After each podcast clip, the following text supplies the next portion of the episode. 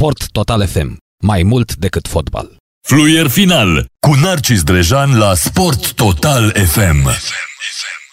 Bună seara, bună seara și bine v-am regăsit, dragi radioascultători, la o nouă ediție a emisiunii uh, Fluier uh, Final. Astăzi, în uh, prima oră, suntem în ziua de miercuri, 26 mai, se termină și sezonul competițional înainte de Euro, un sezon aglomerat, foarte aglomerat. Meciurile din cauza pandemiei au fost super aglomerate, plus că trebuia și Euro să înceapă cândva, amânat și Euro în uh, un an. Ei bine, până la urmă se termină în seara asta Europa League, se ajunge cu bine, Euro începe și cu, mm, așa cum trebuie, la 11 iunie, o să avem și 4 meciuri la București, 3 din uh, grupa C și uh, unul din optimi, acolo unde am putea să vedem Franța, Portugalia sau Germania, uh, optimi la, la București. Mm, până la urmă, e bine că iată că sezonul ăsta aglomerat se încheie, astăzi Europa League este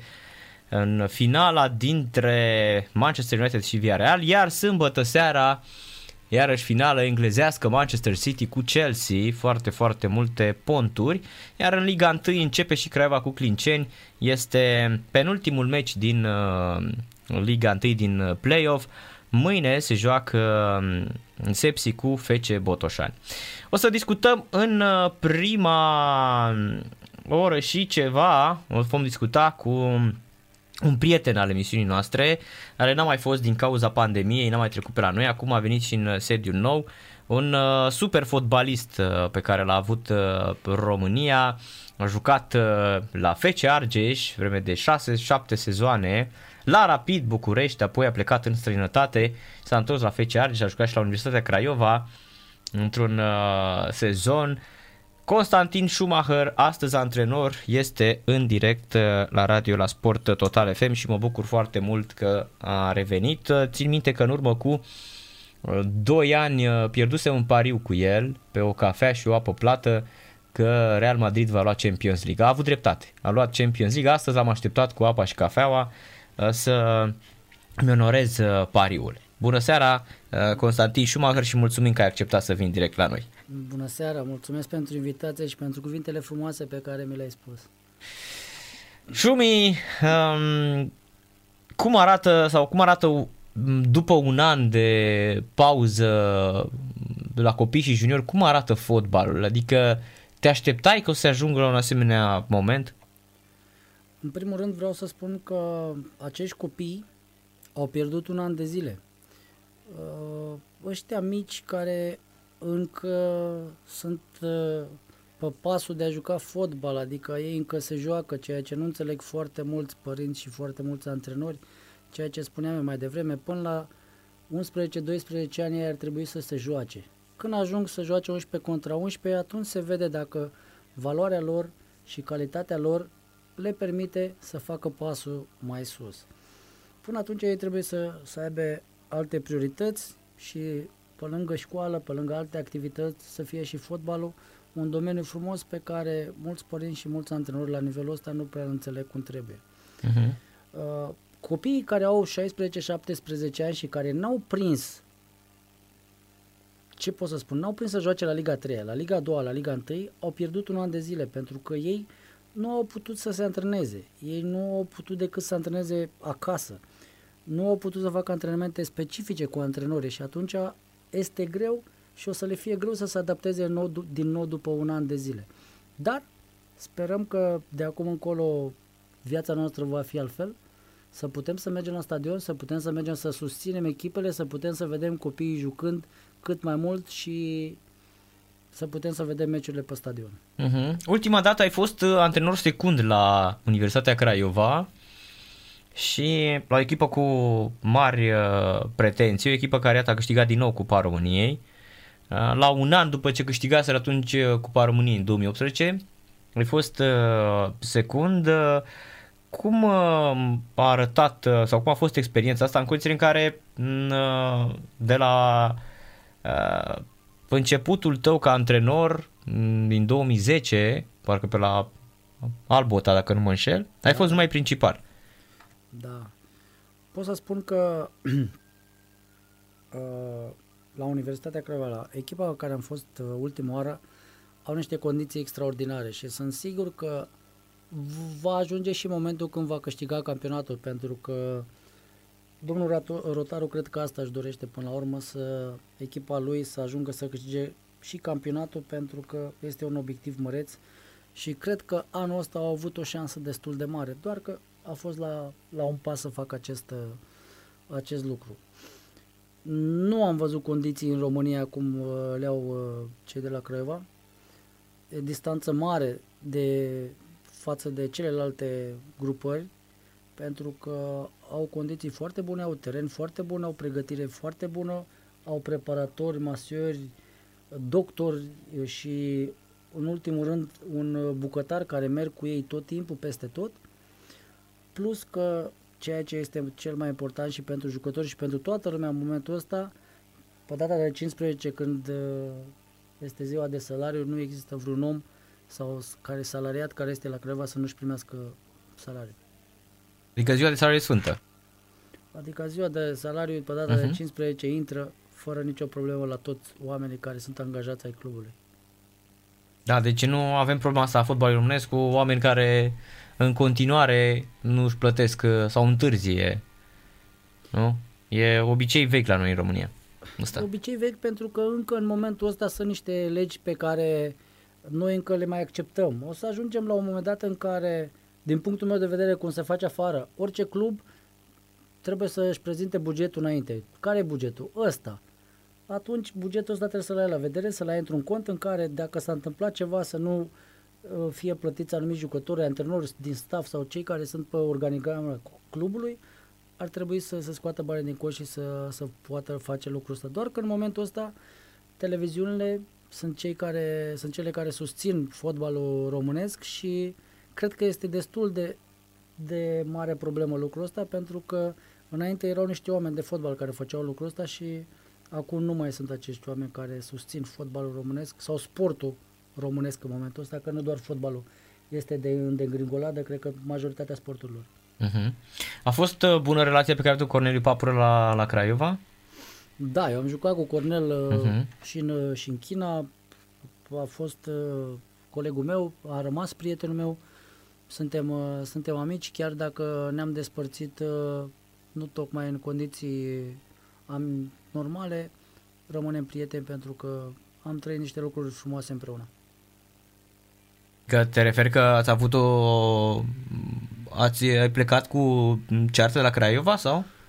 Nu am plecat cu ceartă, mă așteptam ca atunci când uh, se știa că va veni Victor Pițurcă, mă așteptam ca Cornel să ne anunțe și pe noi cei care eram în staful lui că noi venisem după el, adică eu personal venisem după Cornel, că altfel nu-mi doream să merg undeva unde să fiu antrenor secund, mai ales că știind relația mea cu el, am făcut tot posibilul ca să fiu lângă el, să-l susțin din toate punctele de vedere. Cred că am fost persoana care am, în foarte multe momente am fost lângă el, chiar dacă au avut și momente că știți că suporterii Craiovei nu erau foarte încântați de, de venirea lui și eu am încercat tot timpul să vorbesc cu oamenii din din jurul echipei să-l accepte pentru că este un antrenor bun și merită mult mai multă susținere din partea lor.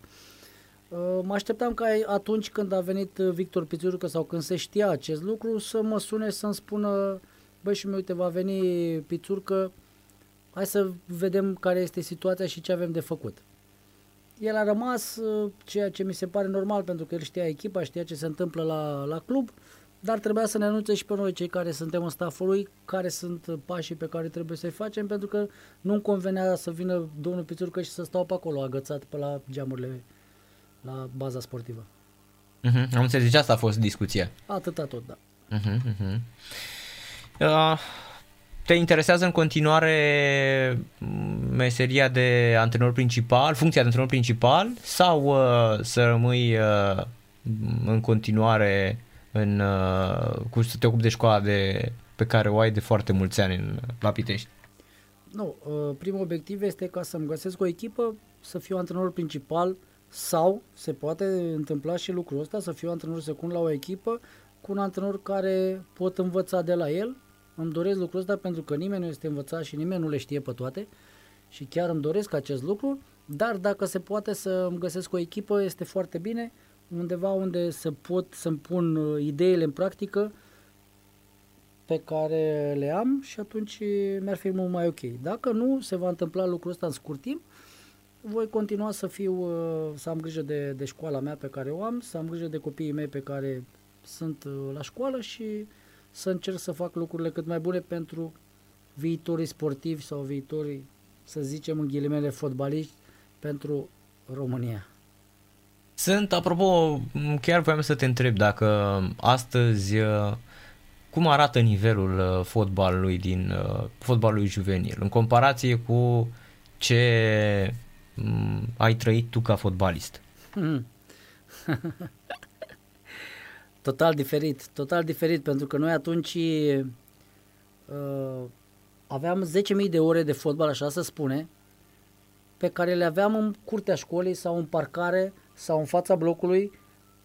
Acum acești copii nu mai pot să facă lucrul ăsta pentru că în orice parcare, în orice școală sunt uh, magazine, sunt puse blocuri, nu mai sunt locuri de joacă, oriunde te duci trebuie să plătești o anumită sumă și atunci copiii ăștia nu mai pot să facă fotbal de plăcere sau uh, să aibă unde să se miște, măcar cât de cât. Când vin la antrenament, au o oră de, a, de antrenament pe care antrenorul, nu vreau să dau nume sau așa, uh, am spus-o și mai devreme când am vorbit cu tine înainte de emisiune, sunt antrenori foarte slab pregătiți la nivelul juvenil pentru că nu știu să-și programeze, să-și facă un plan de antrenament pe un termen mai lung, pentru că copiii ăia trebuie să știe ce au de făcut între 6 și 8 ani, între 8 și 10 ani, între 10 și 12 ani, sunt anumite uh, lucruri pe care trebuie să le faci la vârstele respective.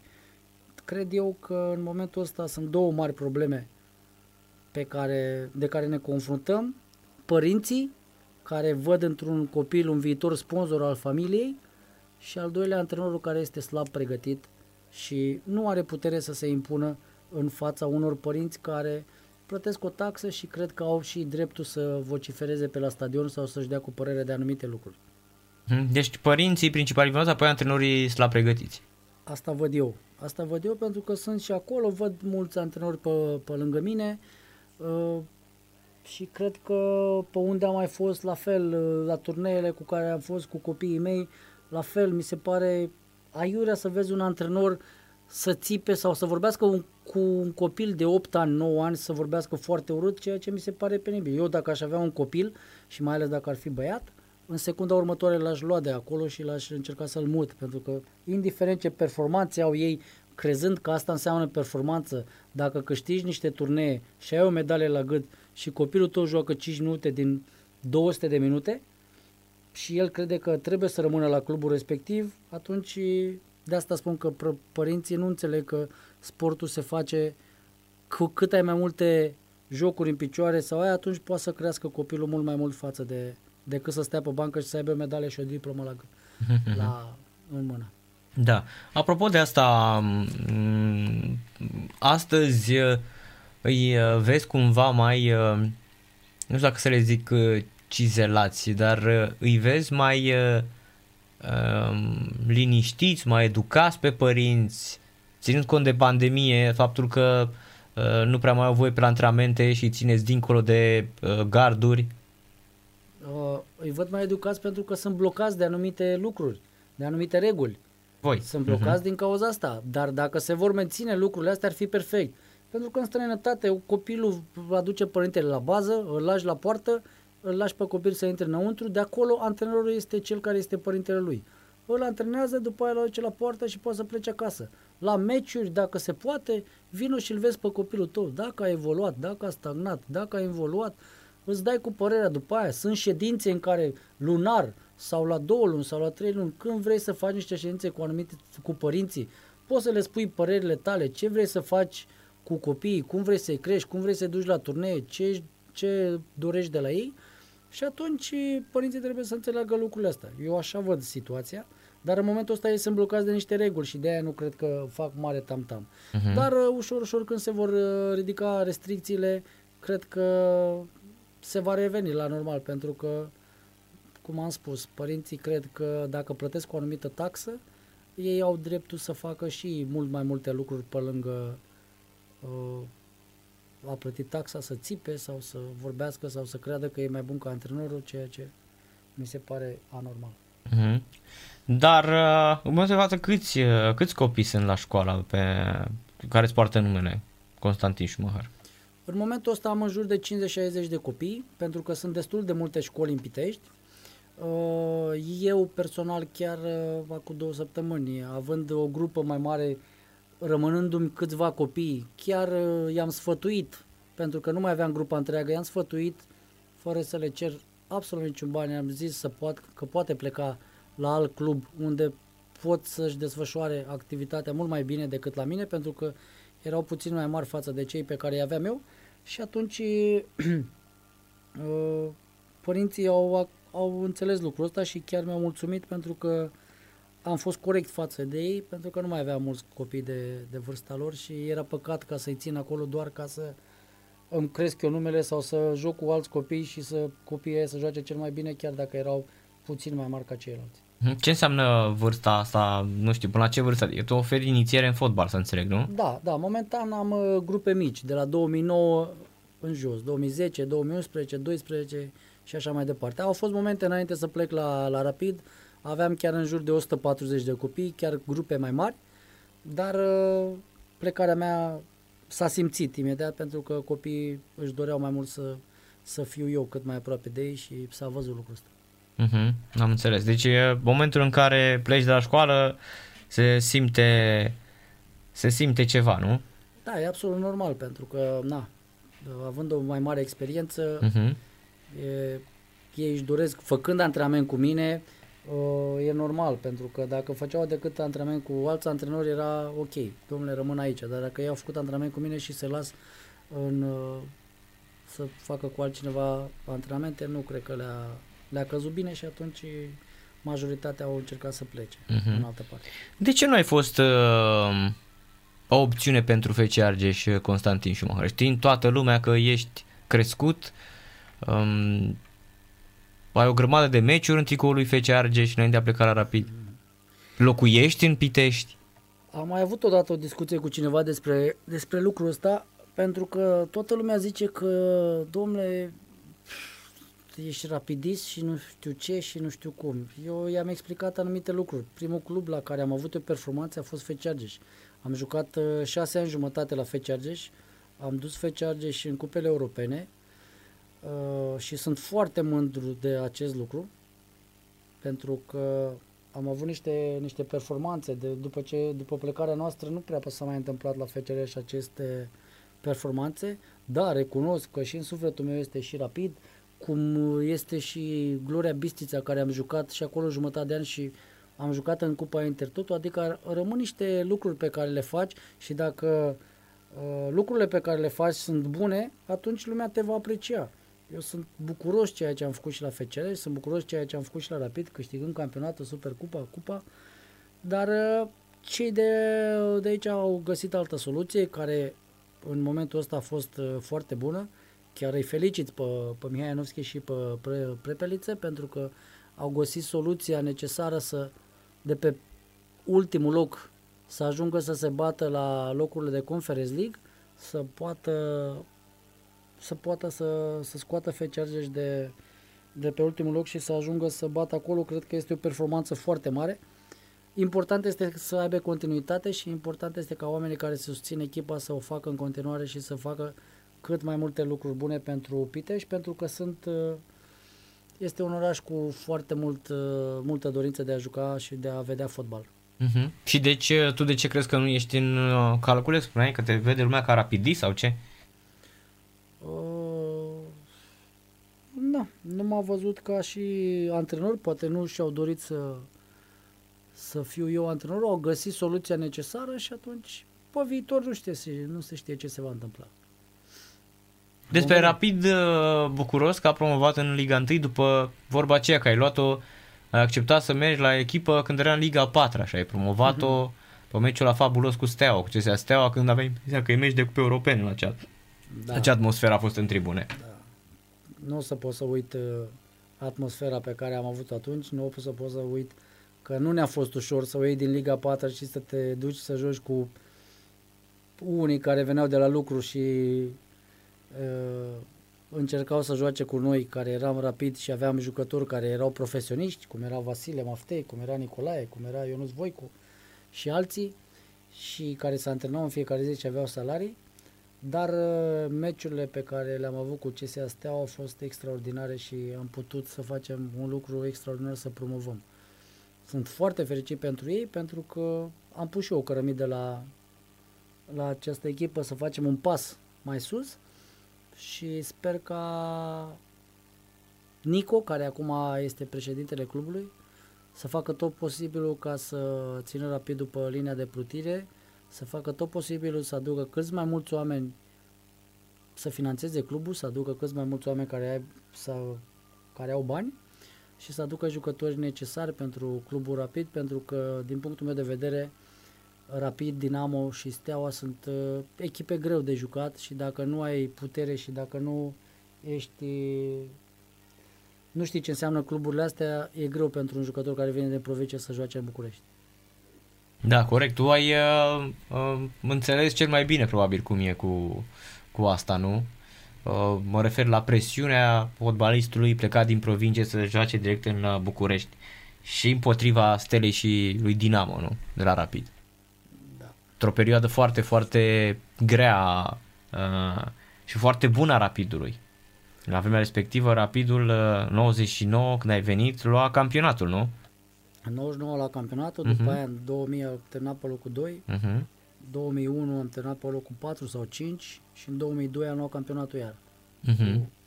Deci, practic, uh, practic uh, ai prins perioada excepțională a, a Rapidului. Da, am prins o bază pe care Rapidul nu are în momentul ăsta și care contează foarte mult, baza Pro-Rapid pe care nu știu ce s-a întâmplat sau se va întâmpla cu această bază. Este băcat, păcat că s-a, s-a renunțat așa ușor la o bază pe care domnul Lucescu a făcut tot posibilul să o țină pe linia de plutire. Uh, am avut jucători importanți care, asta pot să spun așa ca și o paranteză, veneam la antrenament, dacă aveam antrenamentul la 10 jumătate, veneam la antrenament la 8 jumătate, Stăteam și beam cafea, mergeam în sala de forță, ascultam muzică, făceam abdomene, făceam, discutam între noi, se termina hmm. antrenamentul pe la 12 jumate, noi mai dădeam niște lovituri libere, plecam acasă pe la 2-3. Jucătorii de astăzi, după ce s-a terminat antrenamentul, nu-i prins până ajungi tu în cabină. Deja au făcut duș și sunt plecați deja. Asta zic și eu, că sunt plecați deja, nu mai, nu mai, îi sunt și de unde ești? Păi am ajuns acasă deja. Da, deja sunt plecați. Chiar deja. dacă vorba aceea stă în București, dar tot au ajuns acasă mai repede, da. Înainte, corect, să dea câte două, trei ore după antrenament. Deci crede-mă că am pierdut uh, la lovituri libere, la Lobont și la Dolha, care erau portare atunci, foarte multe sticle de cola. Foarte ce? multe. De Pentru ce? că făceam pariuri pe cola, pe Pepsi și chiar am pierdut foarte multe, îți dai seama că... Dar stăteam și făceam lucrurile astea cu plăcere. Ne doream să facem și să ne antrenăm și să facem cât mai mult ca să putem când uh, știam că va veni și ziua, când în meciurile oficiale puteai să câștigi un meci din acest lucru. Tu de altfel fiind și un expert al loviturilor libere, adică erai un uh, uh jucător de temut când te apropiai de lovitură liberă, nu? Dădeai din toate pozițiile în lovitură liberă. nu? Și tot pierdeai uh, pariuri cu Lobon și cu Dolca, nu? Da, da, erau niște portare extraordinari și chiar dacă am avut șansa să mă antrenez cu ei, chiar și pierdeam, dar eu m-am antrenat și am avut șansa să câștig pe altă parte pentru că puteam să dau goluri în meciuri oficiale de lovitură liberă, chiar dacă pierdeam cu ei uh-huh. la antrenamente. Uh-huh, am înțeles. Uh, astăzi uh, cum ți se pare Liga 1? Hmm. Uh, poate să fiu ponegrit de lucrul ăsta, dar uh, repet, e o diferență foarte mare de valoare din punctul meu de vedere, pentru că nu mai sunt fotbaliști de valoare și este greu și o să ne fie greu în continuare să putem să ajungem să jucăm și să ne batem cu echipele din uh, străinătate în cupele europene și să putem face pasul mai sus. Eu personal cred că avem jucători români foarte buni, trebuie antrenați, trebuie pregătiți și mental, pentru că jucătorii români, dacă nu ai grijă de ei, uh, se schimbă imediat Și mai cred că ar trebui făcut uh, o chestie în care să nu mai aducem așa foarte mulți străini la echipe, pentru că știu că e, e legea în așa fel încât uh, trebuie să, să aduci și nu poți să, să faci lucrul ăsta, dar cred eu că există posibilitatea ca să poți să crești mult mai mulți jucători români, nu neapărat cu regula 21, poți să-i bagi în echipă și poți să crești și să-i aduci să, să joace cât mai bine decât să aduc 14-15 străini care trebuie să le dau niște sume foarte mari și după aia echipa respectivă retrogradează sau uh-huh. nu își ating obiectivele. Și atunci da. poți să crești jucători români care pot să facă față și următorul an poate să-și atingă obiectivele. Uite, de exemplu, acum primul gol pe care l-a dat aseară a fost un copil de 19 ani. Da, cu Gâdea. Edi scotea după 4 minute, nu? Gâdea și ce, ce gol a dat. Și ce gol frumos, da. Uh-huh, uh-huh. Un copil ca ăsta trebuie să-l ții, să-i dai încredere să joace meci de meci, nu? Mie așa mi s-ar părea ok. Chiar dacă oricum e CFR Cluj, poți să-l dai să joace la o echipă de Liga 2 100% și să aibă meciuri în picioare și următorul an sunt sigur că jucătorul respectiv va avea un mai mare încredere, va avea alte execuții, va simți altfel fotbalul și va fi mult mai ușor ca să, să poată să facă față. Mm-hmm. Dar apropo de asta, uite cum ai adus uh, regula asta cu doi copii sub 21 să joace, cred că la fel poți să limite, nu să zici, domnule, nu mai ai voie cu atâția străini, dar poți limita ca orice campionat, că nu, domnule, uite, aducem străini, dar vrem să ne creștem fotbalul uh, uh, să avem valoare, nu? Așa cum alții impuneau și în continuare sunt țări care impun un anumit număr de străini, cred că putem să facem și noi asta. Nu cred că încălcăm dreptul de uh, îngrădim dreptul la muncă, nu? Eu sunt de acord și eu sunt de acord. Eu la fel aș fi de acord ca să facem o limită în care să specificăm 5 străini, poți să-l aduci și pe Messi, e treaba ta dacă ai posibilitate să-l aduci, dar uh, pe lângă ăștia obligatoriu trebuie să am jucători români care pot să-i cresc și sunt sigur că sunt foarte mulți jucători români care pot face pasul mult mai ușor dacă ar avea continuitate. Așa dacă joci azi un meci și peste jumătate de an încă un meci și mai intri 3 minute, o să fie greu unui copil să poată să crească și să facă față rigorilor care sunt acum în Liga 1.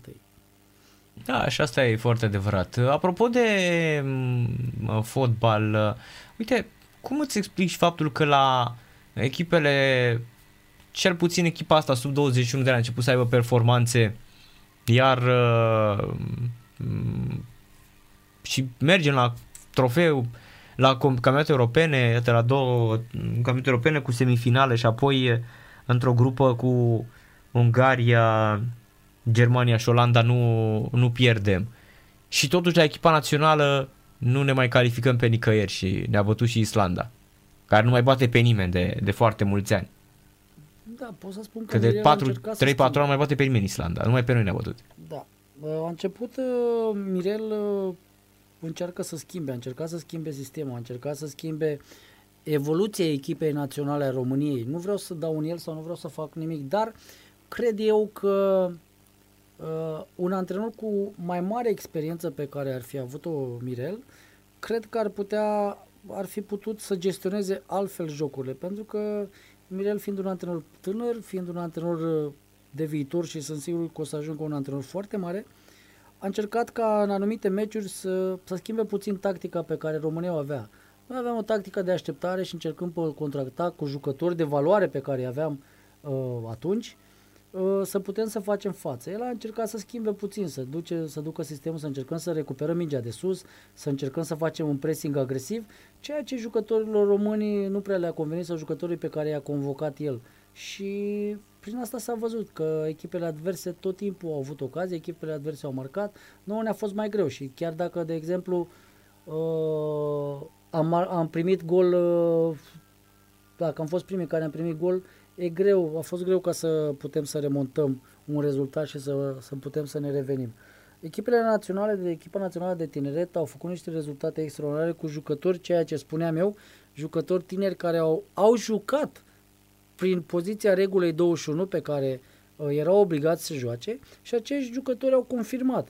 Dar cred că pe lângă jucătorii respectivi mai sunt și alții care pot să facă față și pot accede la, la echipe să joace, să joace cât mai mult. Dar că este diferență între echipa de tinere și echipa mare pentru că este absolut normal lucrul ăsta. Da, sunt puțini care fac față. Uite, e un Ianis Hagi, un Răzvan Marin, fotbaliști care astăzi Mihailă. Da, Cicâldău, care eu îl văd un mijlocaș de viitor și un mijlocaș care orice echipă va avea nevoie pentru că este un jucător cu capacitate de efort foarte mare, un jucător cu o viziune foarte bună în teren și un uh, jucător care se antrenează foarte bine, chiar avându-l la Craiova, pot confirma aceste lucruri și uh-huh. pot mhm. confirma ceea ce spun. Are ceva din, uh, din Constantin Schumacher, nu? Vă să știi că făceam cu el la antrenamente, după antrenament făceam uh-huh. cu el uh, care bate mai bine lovituri libere și încercam să, să-l ajut uh, prin anumite lucruri pe care puteam să îi le spun eu ca și mijlocaș, pentru că eu vedeam în el niște calități și văd în continuare. Sunt sigur că și cei care a și marcat deja la echipa națională, sunt sigur că e un jucător care ușor, ușor se va impune și la echipa mare. Uh-huh. Uh, cred că este un jucător care, care poate să facă față și într-un campionat din, uh, din străinătate. Deci îl vezi și afară făcând față? Îl văd și afară făcând față dacă se antrenează și va fi serios la fel cum a făcut-o până acum la, la Creva. Mhm, da, e un fotbalist foarte bun și eu, eu am spus-o și o spun, nu mă feresc, mi se pare cel mai bun fotbalist din Liga 1. La ce avem astăzi? Eu cunoscându-l și antrenându-l pot uh, confirma ceea ce spui tu, pentru că l-am văzut și știu ceea ce poate acest, uh, acest băiat și sunt sigur că va confirma și el, nu trebuie să-i dăm noi aceste lucruri. Sunt sigur uh-huh. că mhm. va fi un jucător bun. Uh-huh. Dar uh, întorcându-mă la Liga 1, uh, din cauza nivelului slab, CFR-ul cu o echipă foarte experimentată câștigă, pentru că, sincer, acum, uh, anul trecut aveam impresia că jumătate din echipa CFR-ului se lasă de fotbal sau, nu știu, jucătorii se gândesc să meargă pe la Liga 2 sau a treia să mai joace și ei acolo sau să plece prin țările arabe. Și anul ăsta iarăși mă uit la un Hoban 38 de ani, Deac, uh, Camora, uh, Arlauschi, sunt fotbaliști, uh, Rondon, apropo, și uite ce fotbalist e Rondon, la 34-35 de ani. E, care e explicația pentru care uh, CFR-ul iată ajunge la al patrulea titlu consecutiv câștigat?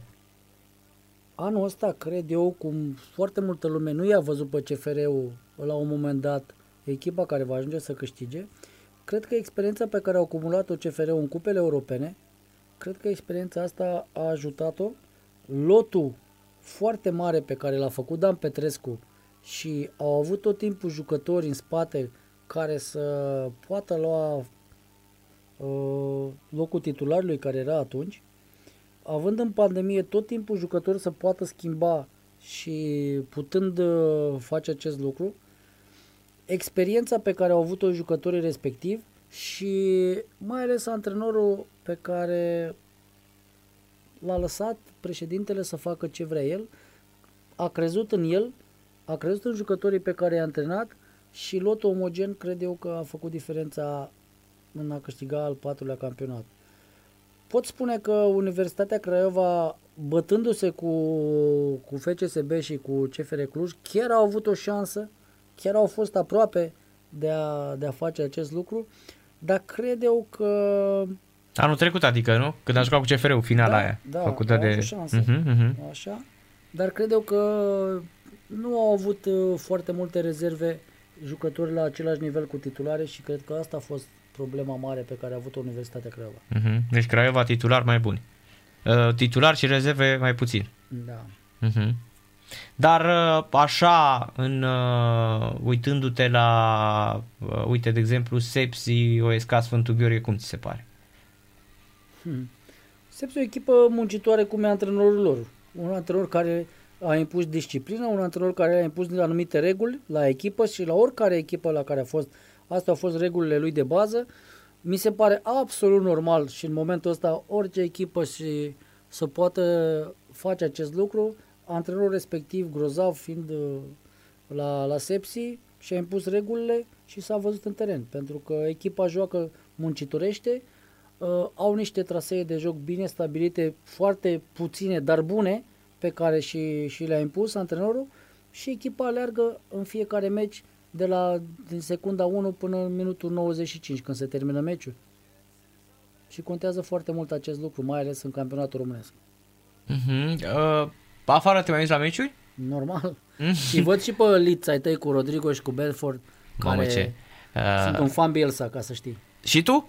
Da. A, Champion League. Da. Mie Rafinha, mi se pare, Rafinha și cu Stuart Dallas cred că au fost cei mai buni jucători sezonul ăsta. Și Mie, Rafinha, da. Rafinha, Bun. excepțional ce fotbalist. Nu cred că mai rămâne. Cred că Ah, și mie mi-e teamă. Mi-e teamă pentru că e un jucător fabulos, uh, însă să știi că și ce pregătește Bielsa la capitolul transferuri, bine, n-ar fi nevoie de foarte multe transferuri, că dacă mai aduci vreo 2-3, eu zic că te bați acolo la cupele europene, oricum ai fost aproape anul ăsta. Dar știi că Leeds e echipa, prima echipă sau a doua care a alergat cel mai mult din campionat? Din Anglia, așa este, așa este. Da. Aleargă, este echipa care își creează cicere după City, este a doua echipă care își creează cel mai ușor ocazii, Da. da? E adevărat că la, știi, tactica asta mi se pare în Anglia să joci așa, adică să să nu pui mare preț pe apărare și să dezvolți mai mult jocul ofensiv. Că ai văzut, au fost meciuri în care United ți-a dat 6.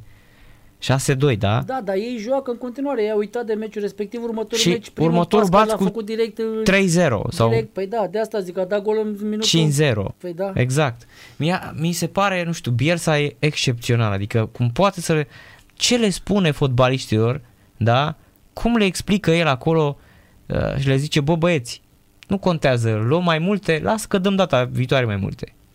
da știi Și să-l că faci pe Bamford, să-l faci un super atacant în condiții în care l-ai văzut, are atâtea lipsuri, are, el are nevoie, cred că, de vreo 4-5 ocazii să dea odată un gol. Și dacă îi dai pasa mai tare pe el, deja sare la adversar. exact. Ai văzut cum sare mingea din el, deci nu știe să facă o preluare. Dar când are mingea la picior, e de un oportunist, cred că simte poarta, care are niște execuții, ai văzut, a dat niște goluri din astea. Te uitai și ziceai, aoleo, Antologi- Da, dar Ronaldo, să-i faci- unde ești? Să-i faci pe brazilieni e să alerge, pentru că știi că brazilienii sunt mai cu tehnica, mai rău să, mai greu să alerge. Mm-hmm. Să-i faci pe Rafinha să alerge așa Mhm. Cum a mult, alergat câte 10-11 Rafinha, da. km pe, pe meci, este, Exact. nu e ușor. Și uite și Rodrigo, care nu s-a adaptat și acum ultimele șapte etape a fost cel mai bun. Da? Iarăși asta mi se pare excepțional, da. Nu mai Plus zic că... că, făcând o paranteză, Mhm. uh, Bielsa, asta zic, că mie îmi place antrenorul Bielsa în, af- în afara lucrurilor, cum îmi place el cum pune echipa în teren, îmi place Bielsa în afara jocului de fotbal. El a făcut o tombolă, dacă știi, cu Mhm. toți uh, oamenii angajați ai clubului, în care el a pus o mașină, a cumpărat o mașină Mhm. și care Așa a este. câștigat tombola respectivă, i-a dat o mașină. O nimica toată pare pentru ei. Dar asta înseamnă să-și țină tot stafful sau toată lumea din jurul echipei să fie cât mai aproape de, de echipa. Că era vorba de 5.000 de lire, adică cred că o nimica toată pentru, pentru el. Pentru el, corect. Era prima de la un meci, știi, până la Da. urmă. Da, mie mi se pare fabulos. dar Nu știu, el atât de concentrat pe fotbal. Deci când a venit în Anglia, pentru el a fost un mare un mare, hai să zic, stres când a avut ce trafic este în Leeds. Și când a avut ce trafic este, a zis, băi, eu cam pierd timp în traficul ăsta. Și și-a mutat, a cerut să-i facă ăștia apartament la La bază. la Tor Park. Da. A cerut să-i facă, na, ca, i-a zis, domnule, să am și unde să dorm și o bucătărie pentru că el uh, are nevoie de o bucătărie. Spunea că uh, are momente în care simte nevoia să-și gătească, să... Mi s-a părut fabulos, mă, deci tu ești dita mai Marcelo Bielsa, zici, bă, eu am nevoie de o bucătărie și de un pat aici să dorm, știi? Da. Excepțional. Plus că ăștia se întâlnesc cu el, oamenii prin magazine și își fac poze cu el prin list și că omul e, cum te duce tu la un uh, supermarket, știi, și da, mă, veniți și faceți poze cu mine, care e problema, știi? Da. E natural, asta contează Mhm. foarte mult. Și Da, cred că de da. asta îl și apreciază și tot ceea ce... U, pe unde a fost el? El nu a lăsat tot timpul loc de bună ziua și a fost un, un om extraordinar. Oamenii din club. El a avut și alte probleme cu alții, știi, când au venit și cu a scos pistolul și nebunii din astea. Dar cu oamenii Mhm. care sunt în club, uh, cred că a avut uh, relații extraordinare. Da, Cu e jucători. într-adevăr și totul să iei așa o echipă nou promovată care merge de 16 ani în prima ligă, în condiții că s-a schimbat foarte mult fotbalul în Anglia și a devenit foarte spectaculos. Um, eu uite, sincer spun, mi se pare excepțional ce a reușit Watford, că se întoarce iarăși după un an în, uh, în Premier League și ai văzut, e foarte greu.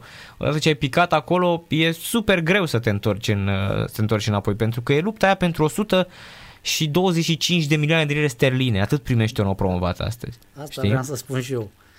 E ușor pentru că să iei 100 și ceva, dar gândește-te că ăia îi, îi, îi pierzi în primul an. Corect, trebuie să corect. faci transferuri, trebuie să faci și dacă nu faci transferul care Da. îți trebuie, pe Leeds, lângă 100 și ceva, îți mai trebuie vreo 200. Leeds în Rafinha, bă, Robin Koch, bă, Rodrigo, uh, și ce au mai adus, au băgat vreo 80 ceva de milioane. Deci, practic, uh, aproape 75% din banii ăia din drepturile TV s-au dus în transferuri.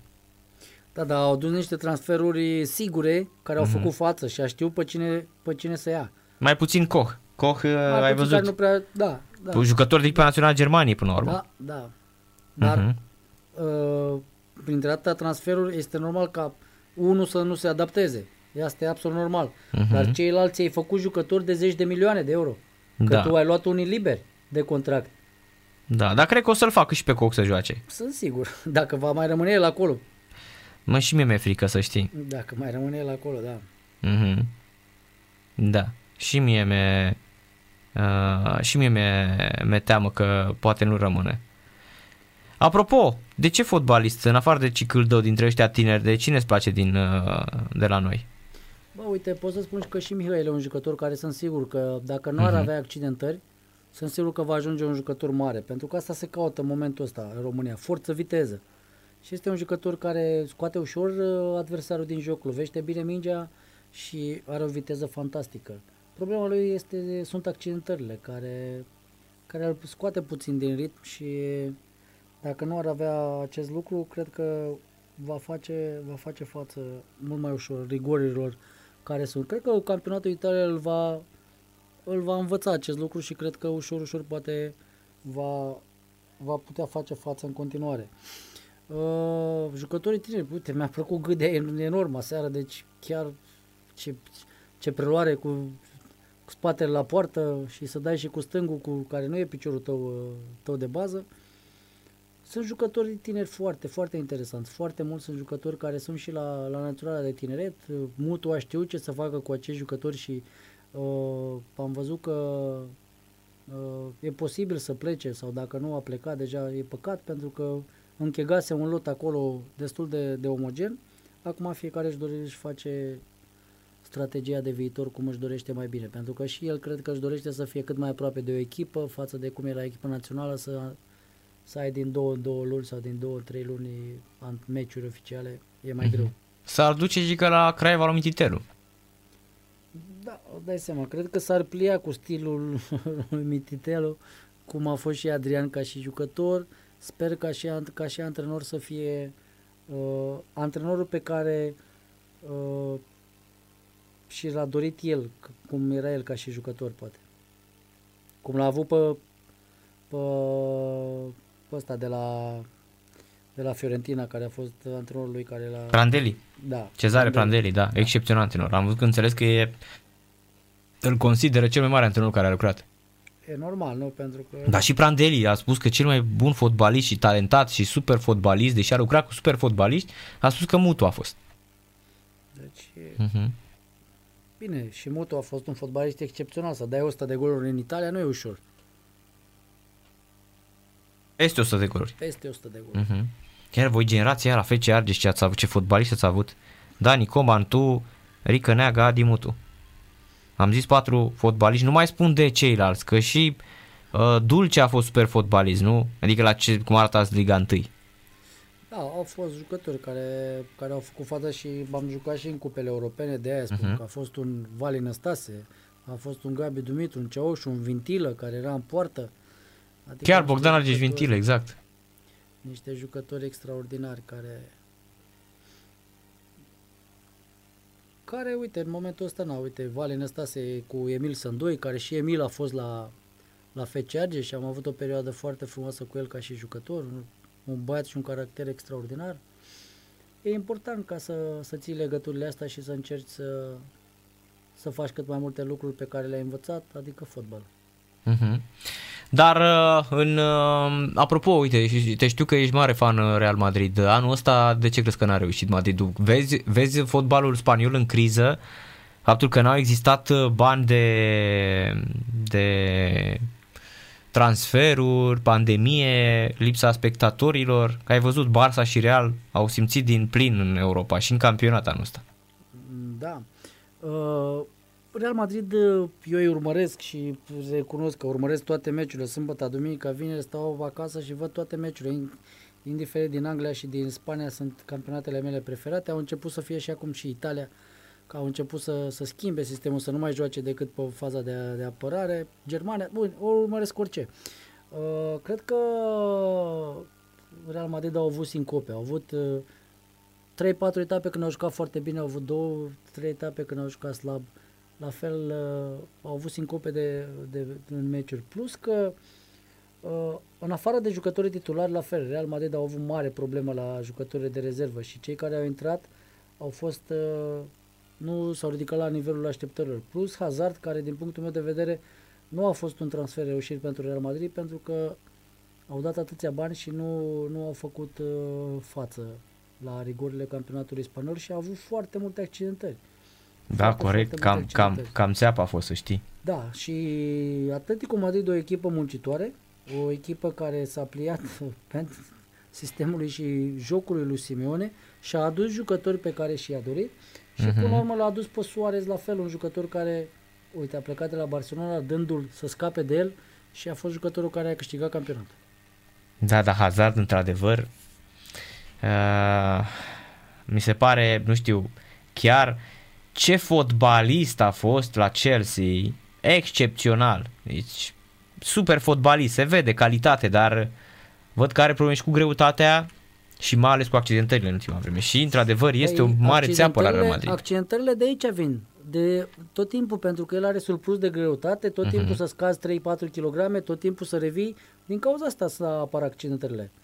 Pentru că e normal, trebuie să ții corpul la un anumit, anumite kilograme și mi se pare absolut incredibil ca tu, jucător la Real Madrid, să vii cu 6 kg am înțeles că a venit în plus când a venit la începutul pregătirii. Da, dar eu l-am văzut atunci în primul meci de ăsta de școală, fă, au dat de la Valdebebas imagini pe Marca TV.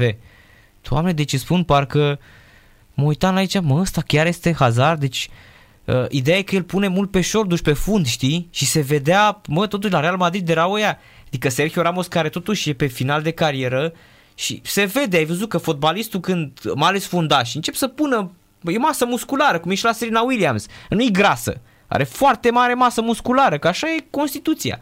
Nu la hazard de la grăsime. Da, uite. Deci nu mai arăta fotbalist. Deci când, când și-a ridicat tricoul și s-a văzut burtica aia, știi, băi, avea de 29 de ani. știi? Cum A, îl da. văd și pe Zoran Marcovici ăsta la Cra- de la Clinceni, jucătorul Craiovei.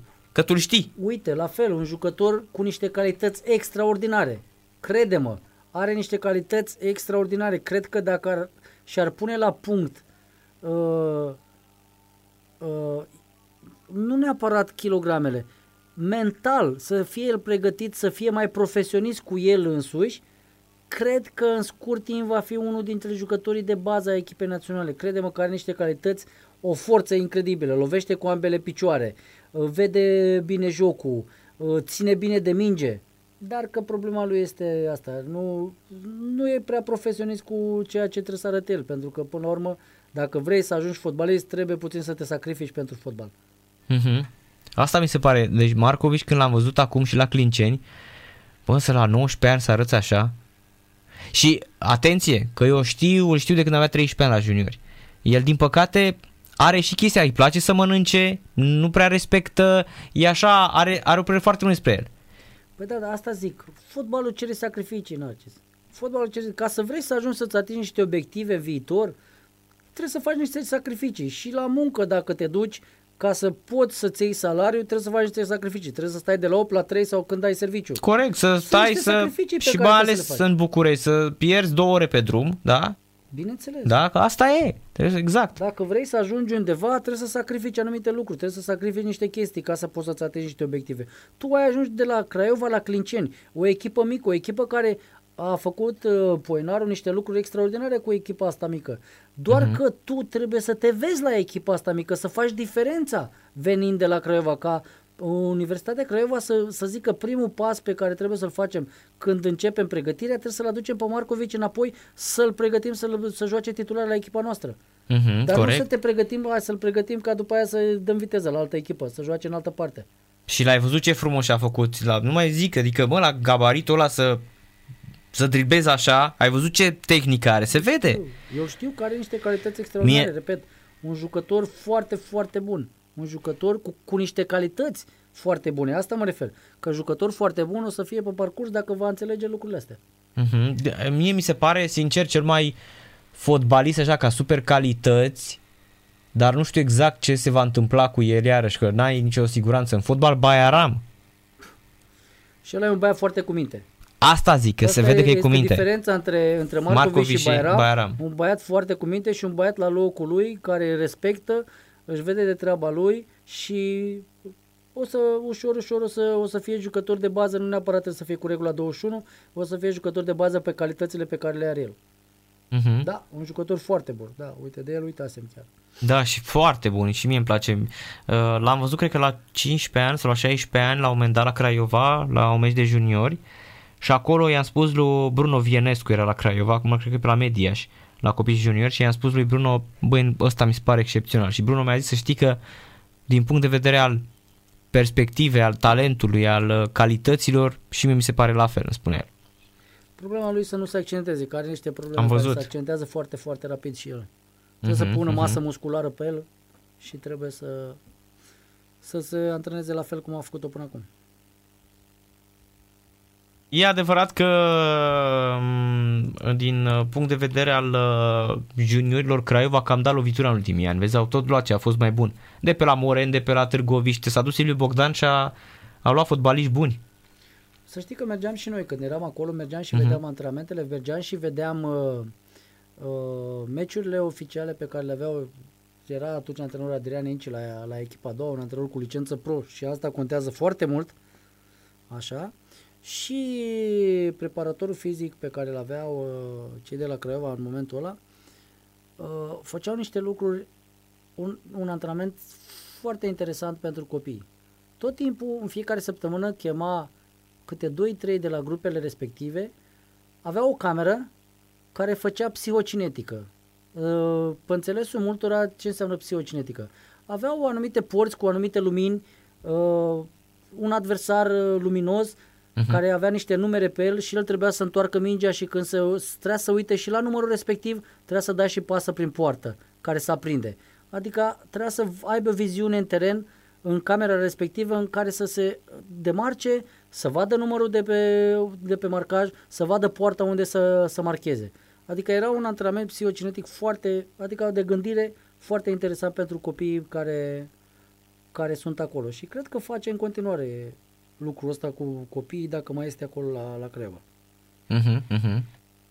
Da, iar uh, în uh, Liga 1 cred că și Bercen la Bercen ce face FCSB-ul. Uite și uh, e alt fotbalist pe care l-a avut Craiova și l-a pierdut, Octavian Popescu. Da, uite, Foarte bun. Eu uh, nu-mi displace. Nu-mi displace, uh-huh. doar că noi suntem învățați ca după două meciuri deja să-i vedem mari fotbaliști. Trebuie să-i lăsăm cel puțin, cel uh-huh. puțin un campionat, două, să vedem calitățile, să vedem valoare, pentru că până să se adapteze campionatului uh, intern, uh, primii pași sunt să fie cel mai bun și după aia o să aibă o, o cădere, pentru că îl vedem cel mai bun, uh, îi ridicăm contractul, îl facem cel uh-huh. mai tare, că îl vindem cu 50-100 de milioane și după aia vede și el lucrul ăsta și deja să are o automulțumire, apare automulțumirea asta și nu cred că este bună pentru, pentru el. Cred că ar trebui să lăsăm un an, doi să vedem valoarea lui, să vedem cum se adaptează și după aia să spunem că este un fotbalist pe care putem să ne bazăm în viitor sau Naționala României poate să facă acest lucru. Uh-huh. Adică să avem răbdare cu ei, nu? Da, cu majoritatea jucătorilor tineri, pentru că este un jucător bun, l-am văzut, are niște calități extraordinare, dar trebuie să avem puțină răbdare cum și cred în continuare portarul Stelei care, pe care Gigi l-a scos acum greșind, da, greșind. Andrei Vlad. Trebuie să-i dai încredere unui portar, pentru că el este ultimul la care se vede orice greșeală. Da, da, lui i-au tot dat, ai văzut, a tot greșit. A tot greșit, da, în anumite momente și în momente importante. Asta zic, el chiar a greșit, adică știi cum e, te tot aștepți că la un moment dat să te scoată și pe tine portarul. E adevărat că sezonul ăsta nu fusese rău pentru el, dar pe final când aveai nevoie, ți-a fost lumea mai dragă, a greșit două etape la rând. Și exact cu cine nu trebuie, cu Craiova și cu uh, FCSB Se și cu vede, CFR. Se vede imediat, dar uh, nu cred că este un portar rău și nu cred că este un portar că- pe care să te, să-l uh, blamezi așa dintr-o dată pentru că poate să cadă, poate să clacheze. Uh-huh. Tu ai avut momente din asta de uh, acomodare uh, la vreo echipă sau n-ai Da, avut? bineînțeles. Bineînțeles și eu când am venit la București făcând o paranteză, când am jucat primul meci înainte, uh, trebuia să plece Naționala României uh, în America de Sud. Și a plecat rapidul. Noi am plecat ca și uh, Naționala României, am plecat cu Mircea Lucescu în America de Sud. Uh-huh. Erau primele mele meciuri la Rapid. Și făcând o paranteză așa, mamă, jucam cu Rapidul, jucam Dănuț Lupu, Sabou, Mărdărășanu, uh-huh. ce nume, îți dai seama. Da, super fotbaliști. Da, jucam mijloca stânga și când să intru în teren a început să plouă, adică plouă afară și eu jucam de obicei în turnate. Și a venit Mircea Lucescu și m-a văzut, ce faci, joci în ghetele astea? Și am zis, da, că eu nu pot să joc în alte, nu știu. Bine, bravo, ok, foarte bine. După 15 uh-huh. minute la o fază, am alunecat pe teren. Schimbare și mă hărtreci pe bancă. Stai aici și te uiți la meci dacă nu înțelegi că în anumite meciuri tu trebuie să ai ghete adecvate pentru așa ceva decât să, să zici tu că joci două decât turnate. La rapid uh-huh. e altceva, nu mai e ca la o echipă oricare altă. Da, adică acolo nu stătea nimeni, n-avea nimeni răbdare cu tine. Bineînțeles, bineînțeles. Da, da, da. Și da, având da. jucătorii pe care ți-am spus mai devreme, în față cu Șumudică, Pancu sau Daniel Nicolae sau Bratu, pe care i-am prins, adică tot timpul trebuia să Roberniță, trebuia să Mhm. aibă jucători de Deci vezi spate acolo- care să poată să le dea pasele decisive. Vezi, acolo nu avea nimeni răbdare și nu spunea nimeni, vezi că trebuie să faci aia. Nu stătea nimeni după tine. Te vedea că ți-ai luat ghete turnate, hai treci pe bancă. Bineînțeles. Adică nici măcar, știi că în general te așteptai să vină la, când te vedea că intri pe teren, să vină antrenorul să spună ce cu ghetele astea. Nu, el te lăsa să-ți frângi gâtul și după aia spune hai, treci pe bancă.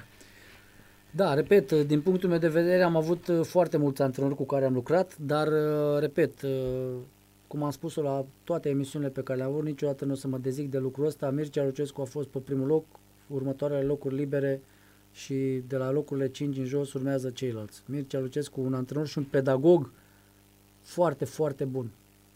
Deci, da, din mă punctul meu gândesc de că nu vedere, unul degeaba dintre cei mai a, buni. a ajuns unde a ajuns. Nu degeaba, iată, și acum s-a întors în Ucraina și uh, a luat titlul cu Dinamo Kiev. Ăștia l-au adus pe dezerbi, ai văzut? Da, am văzut că l-au luat Shac- Shakhtar pe, pe dezerbe. Mhm. Și aici îmi fac, uite, o chestie, o mea culpa, că îmi pare rău că venea Mircea Lucescu la anumite antrenamente pe care când antrena Rapidul și mi-a părut rău chiar la un moment dat când uh, am discutat cu dumnealui despre fotbal și tot timpul și mi-a zis Șumi, când ai nevoie să mă chem și alea, uite, aici am greșit, poate trebuia să-l chem mai tot timpul, să, că ai de învățat de la un om uh, tot timpul, un om așa mare pe care l-am avut lângă mine și puteam să învăț mult mai multe lucruri de la, de la dumnealui.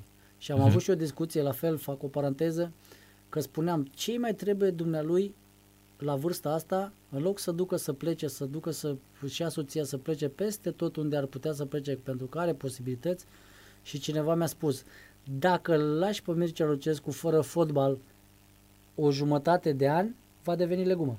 Da, nu știu dacă mai trăiește, corect. Da. Corect, s-ar putea să, uh, știi cum e, iese din, din ritmul ăsta în care s-a obișnuit o viață întreagă. Da. Că el practic și de tânăr a început să antreneze. Am fost la Shakhtar când am fost cu, am jucat cu Rapidul la Shakhtar, avea o bibliotecă întreagă cu casete video. Atunci erau casete video.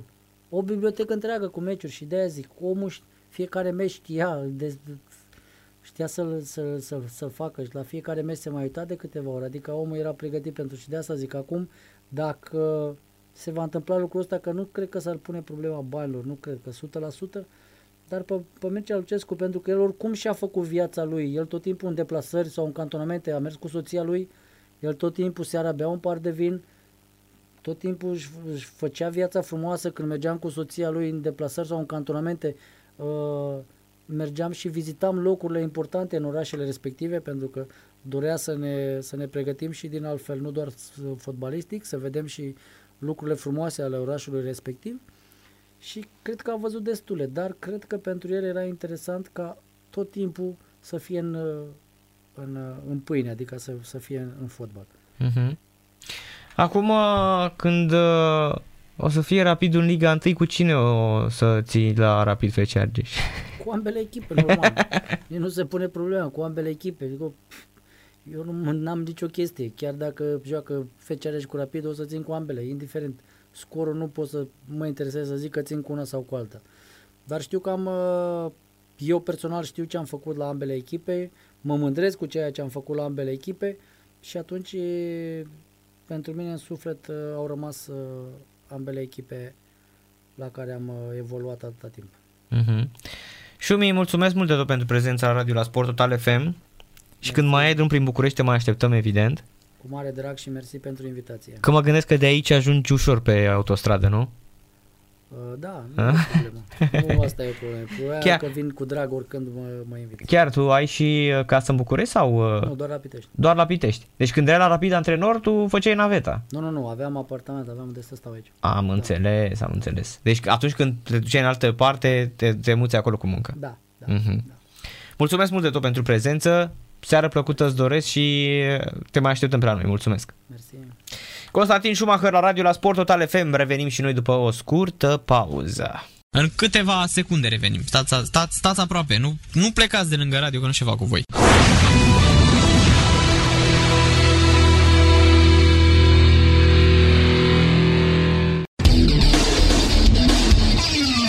Sport Total FM.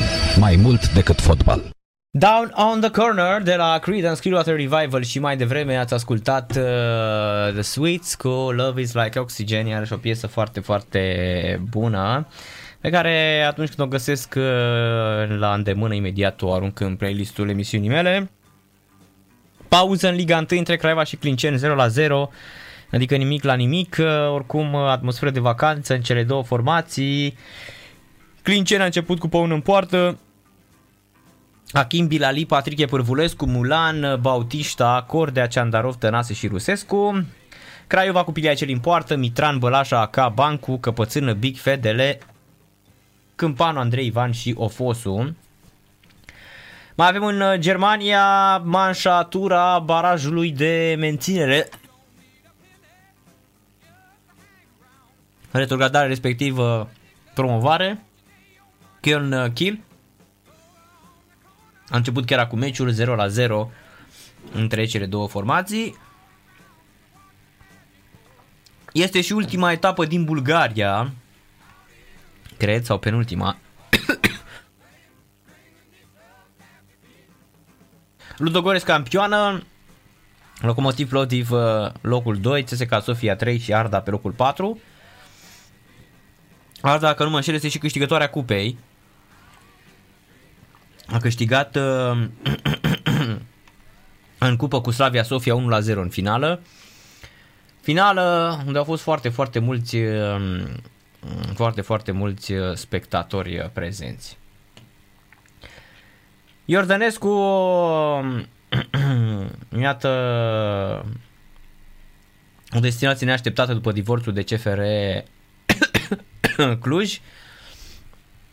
Presa din Grecia scrie că tehnicianul Edi Iordănescu care și-a încheiat ca, contractul cu CFR Cluj se află în atenția lui ECA Atena, unul dintre granzii Greciei unde evoluează și Ionus Nedelcearu. Echipa finanțată de Dimitris Melisanidis a încheiat actualul sezon pe locul 4 sub comanda tehnicianului sârb uh, Vlada Miloevic. Acesta nu va continua încă și din ediția viitoare. E posibil să avem uh, un duel Iordănescu junior cu Lucescu junior în uh, într-o chestie foarte, foarte uh, interesantă în Grecia, într-un derby ai ca Atena Pau Salonic. Asta în condițiile în care Lucescu se întoarce la Pau Salonic, s-a întors deja. Edi Ordănescu a plecat de la CFR Cluj și astăzi a devenit antrenor liber de contract. Șase luni a stat la CFR Cluj și Edi a decis să se despartă de formație alături de care a câștigat titlul. Iordănescu i-a anunțat pe jucător că pleacă încă de marți seara după victoria cu FCSB 2 la 0 și sărbătoarea de titlu. Iar asta a plecat oficial de la CFR Cluj, părțile n-au ajuns la un acord comun privind prelungirea contractului, i-a ajuns la final.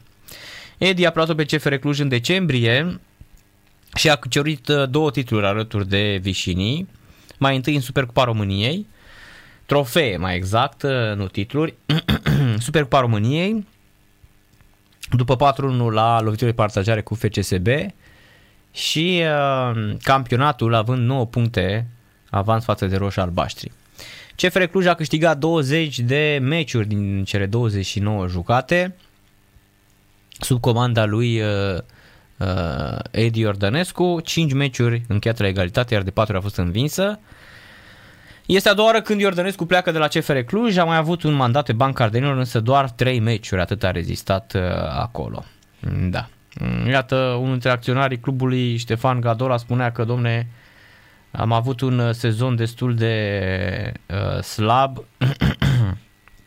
în, uh, uh, comparativ cu alte sezoane. Păi ați luat titlul până la urmă, nu cred că uh, trebuie să vorbiți despre altceva în momentul uh, de, de față.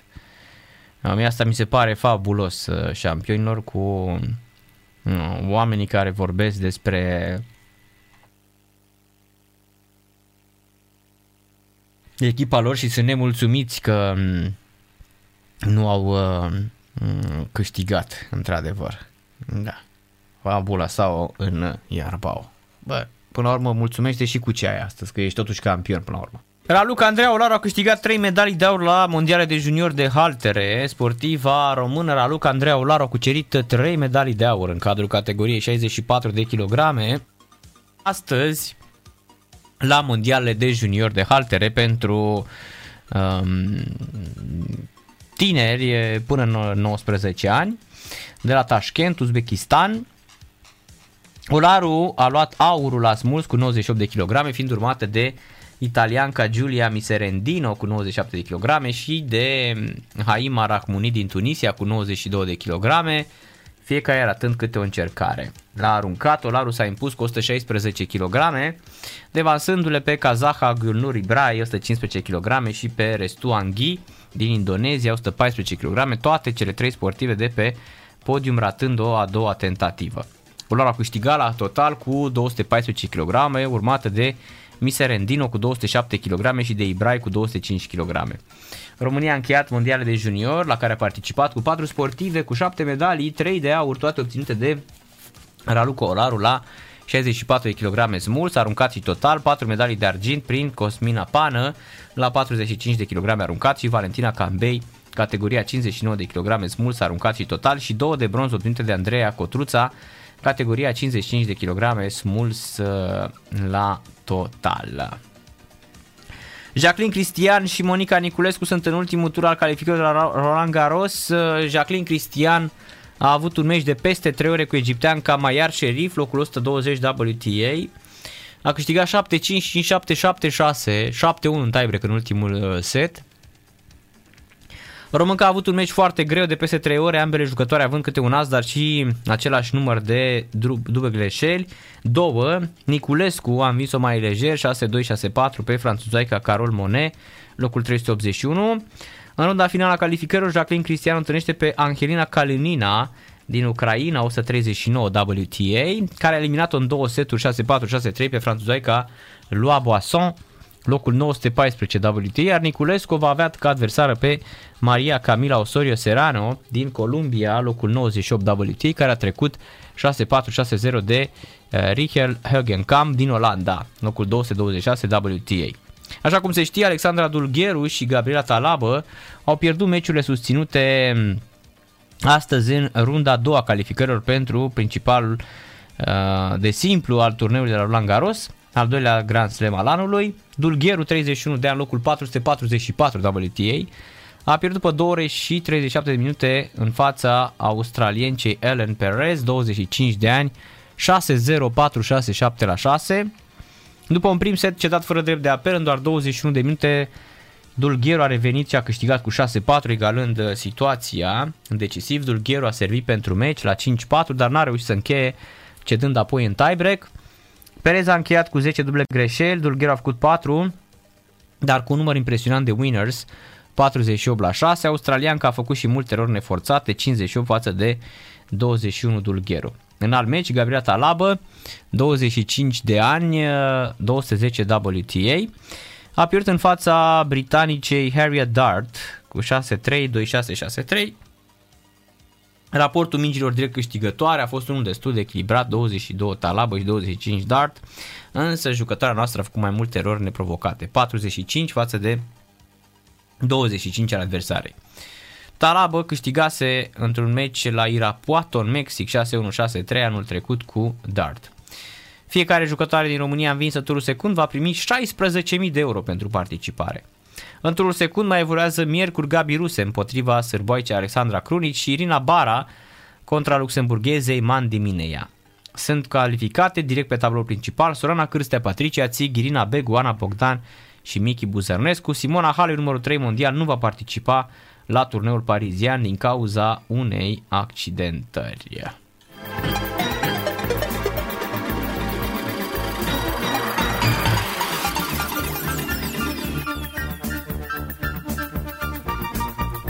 Zlatan Ibrahimovic, atacantul echipei italiene AC Milan, a renunțat la acțiune, acțiunile pe care le deținea la o casă de pariuri sportive după ce acest lucru a provocat deschiderea unei proceduri disciplinare din partea UEFA pentru încălcări, uh, încălcarea regulamentelor. Compania americană eSports Entertainment Group a achiziționat pentru 16 milioane de euro compania suedeză Bertard, la care Ibra era acționar prin intermediul unei firme deținute de acesta, a precizat agenția de presă direct, citată de EFE. UEFA a anunțat în urmă cu o lună deschiderea unui dosar privindu-l pe jucător pentru a afla dacă acesta a încălcat articolul 31, alineatul 4 din regulamentul disciplinar, care prevede sancțiuni economice și o suspendare pe 3 ani. Ibrahimovic, 39 de ani, care a revenit la echipa națională în luna martie după o absență de aproximativ 5 ani, s-a accidentat la genunchi în cursul meciului pe care echipa sa AC Milan a disputat în fața lui Torino, Juventus Torino, pardon, în campionatul Italiei și va rata Euro. Zlatan și-a prelungit contractul până în 2022 și ar putea juca la Cupa Mondială din Qatar, dacă nu se lasă de fotbal până atunci. E bine, a venit și informația de pe site-ul celor de la PAOK uh, Saronic. Uh, după 2 ani de la despărțirea de echipa grecească, Răzvan Lucescu revine după o pauză de 34 de ani uh, și două pe ale Greciei, câștigate și campionatul. Primul mandat al lui Răzvan Lucescu la PAOK Salonic a fost în perioada anului august 2017-iulie 2019. Lucescu înlocuiește pe Pablo Garcia pe banca tehnică, antrenator de care Pau a încheiat sezonul pe locul secund în Grecia, la 26 de puncte în spatele Olympiacos, dar care ar să câștige, să câștige cupa. Generalul s-a întors, au spus de la PAOK, pe pagina oficială de Facebook, unde au postat și un videoclip cu momente importante surprinse în primul mandat al lui Răzvan Lucescu pe banca grecilor. De asemenea, pe site-ul oficial al clubului, PAOK a anunțat că Răzvan Lucescu a semnat un contract valabil pe o perioadă de 3 ani. Acesta ar urma să încaseze numai puțin de 1,7 milioane de euro pe sezon plus bonusuri. Fotbalul este plin de emoții puternice, iar angajamentul meu când am preluat-o pe PAOK a fost să aduc succesul la club și bucuria în rândul fanilor. Luând în calcul toate aspectele, clubul a luat una dintre cele mai dificile decizii care îl privese Pablo Garcia. Îi mulțumesc că nu i-a fost frică, a riscat și a asumat responsabilitatea de a prelua echipa într-un moment critic. A condus echipa către o victorie în cupă, într-unul dintre cele mai critice meciuri pe care le-a avut PAOK. I-am sugerat lui Pablo Garcia să rămână în familia noastră pe orice post, voi susține orice decizie a lui și îl voi susține în orice direcție va merge, a spus Ivan Savidis. Așteptăm noi victorii și trofee de la Răzvan Lucescu, arhitectul cel mai mare succes care se întoarce în familia PAOK Răzvan trebuie să apere și să întărească personalitatea și experiența lui Pauk Salonic. Obiectivul echipei noastre este să devină parte din elita europeană și să prindă rădăcini ferme în acest mediu. Ne așteaptă un drum dificil, dar nu intenționăm să ne oprim. Un secol de istorie la PAOK ne va găsi mai puternici cu titluri noi pe care le va aduce clubului în noua lui casă, a spus Ivan Savidis după uh, numirea lui Răzvan Lucescu la echipă sau renumirea lui Răzvan Lucescu la gruparea uh, din uh, Saronic, alături de care a luat uh, titlul. Generalul s-a întors, deci ăsta este mesajul clubului. Iar dacă PAOK face treabă șampionilor, de asemenea ne întoarcem la patronii lui Inter, patronii din țara Marelui Zid, chinezesc care l-au țepuit pe Cosmin Roiu desfințând Jiangsu Suning sunt pe care să distrugă acum și noua campioană din seria. Nu doar în România ajung uh, finanțatori care fac prăpăt precum Pablo Cortasero, în uh, China Oamenii care au condus Jiangsu Suning, campioana ultimei ediții, au păcălit pe antrenorii și jucătorii acestei formații, desfințând clubul după ce au luat titlul. Drept urmare, cei care au contribuit la această performanță au rămas cu restanțe mari și probabil nu-și vor primi niciodată banii. Iar chinezii care au pus la cale acest uh, uh, simulacru sunt pe cale să distrugă și Inter Milano. Patronatul pregătește micșorarea fondului de salarii cu 15-20%, potrivit presiei din Italia, iar asta într-un moment în care e nevoie de investiții masive, având în vedere că Inter urmează să joace direct în grupele Ligii Campionilor. Aflând ce intenție are conducerea clubului, Antonio Conte își va anunța demisia în următoarele ore, după cum am anunțat Gasa de la Sport, tot așteptăm să vedem dacă își dă demisia Antonio Conte. Sunt pe Twitter acum și mă uit la, uh, la hashtag-urile astea, iar uh, ia să vedem. Uite, toată lumea spune că Antonio Conte s-a hotărât să părăsească pe Inter. Inter trebuie să-i plătească undeva la 7 milioane de euro pentru a pleca. Simone Inzaghi și Allegri sunt pe listă. Ehm, da, se pare că e gata cu Antonio Conte. Romelu Lukaku dori la Chelsea. Ehm, se alege praful de Inter iarăși, pe ce au luat titlul. Da. Toată lumea spune despre uh, faptul că s-a înțeles pentru 7 milioane de... Mm, da, 7 milioane și e gata, o să plece Antonio Conte, să alege praful de băieții ăștia, să vedeți. Pleacă așa cu toții și chiar uh, o să fie un sezon de tranziție iarăși pentru Inter, cred. Da, foarte, foarte urât șampionilor. Chinezii ăștia sunt uh, niște țepari nemernici. Craiova Clinceni 0 la 0 după 61 de minute în Liga 1, iar um, în Japonia sportivii vor fi imunizați înaintea Jocurilor Olimpice, a anunțat Comitetul Olimpic Japonez. Vor fi vaccinate 1600 de persoane în delegația olimpică a Japoniei, inclusiv antrenori, oficiali și circa 600 de sportivi. Vaccinare care va debuta la 1 iunie, înaintea trecerilor olimpice programate între 23 iulie și 8 august la Tokyo.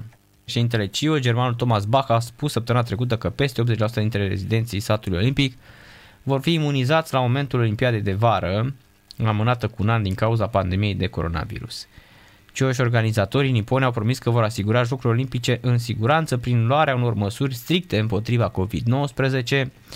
Bach a promis că va furniza personal medical suplimentar pentru a susține măsurile contra noului coronavirus din satul olimpic și arenele olimpice, Anunțul germanului a intervenit după ce sindicatele medicilor și al asistentelor și-au manifestat opoziția față de jocuri în conjunctura în care cazurile de infectare s-au multiplicat în țară.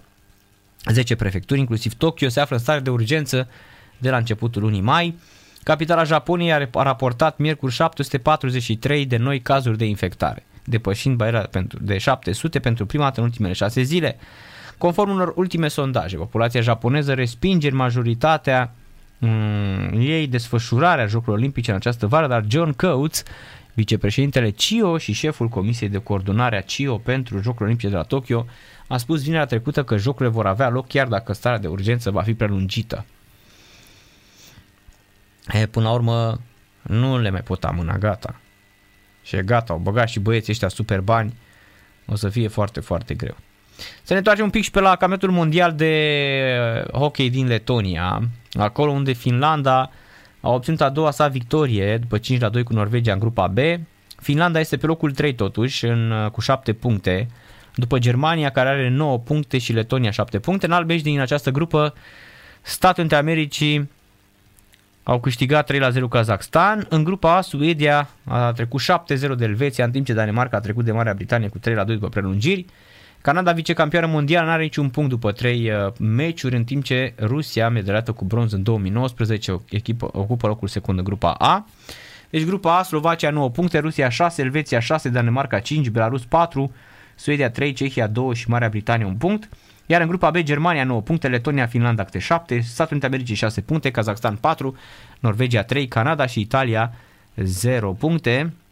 Asta apropo știu că avem și fani care ascultă și vor știri de la mm, hockey. Bine, Kazakhstan a bătut Germania, surprinzător, a zice 3 la 2, iar în acest moment uh, Kazakhstan lucră pe 4 cu 7 puncte, prima înfrângere pentru Germania, care bătuse Italia, Norvegia și Canada. Urmează meciurile cele mai grele cu Letonia, Finlanda și Statele Unite ale Americii. Iar Rusia a trecut de Danemarca cu 3 la 0. Urmează Belarus, Marea Britanie de la 20 și 15 minute și Canada cu Norvegia de la aceeași uh, oră. În uh, Europa League avem Villarreal cu Manchester United de la ora 22, finala Europa League. 9500 de spectatori vor fi pe stadionul uh, Mieschi, acolo unde se joacă această partidă din Gdansk. În Polonia 9500 de bilete și dar 9500 de spectatori. Köln cu Kiel în uh, Bundesliga, barajul pentru menținere, promovare uh, sau retrogradare, retrogradare pentru Köln, 0-0 după 25 de minute, iar Craiova Clinceni în Liga 1, 65 de minute, 0 la 0. Mâine avem uh, și barajele, Chindia cu fece viitorul, de la 20 și 30 de minute, este barajul pentru um, Conference League, vor juca cu um, și vor juca șampionii ăștia, nu? Craiova gata și-a asigurat locul în uh, Conference League, iar sâmbătă Mioven, Hermannstadt și Dunărea Călăraș voluntari, prima manșă a barajelor de menținere, respectiv promovare sau retrogradare. În câteva secunde revenim. Stați, stați, stați aproape, nu, nu plecați de lângă radio că nu ceva cu voi.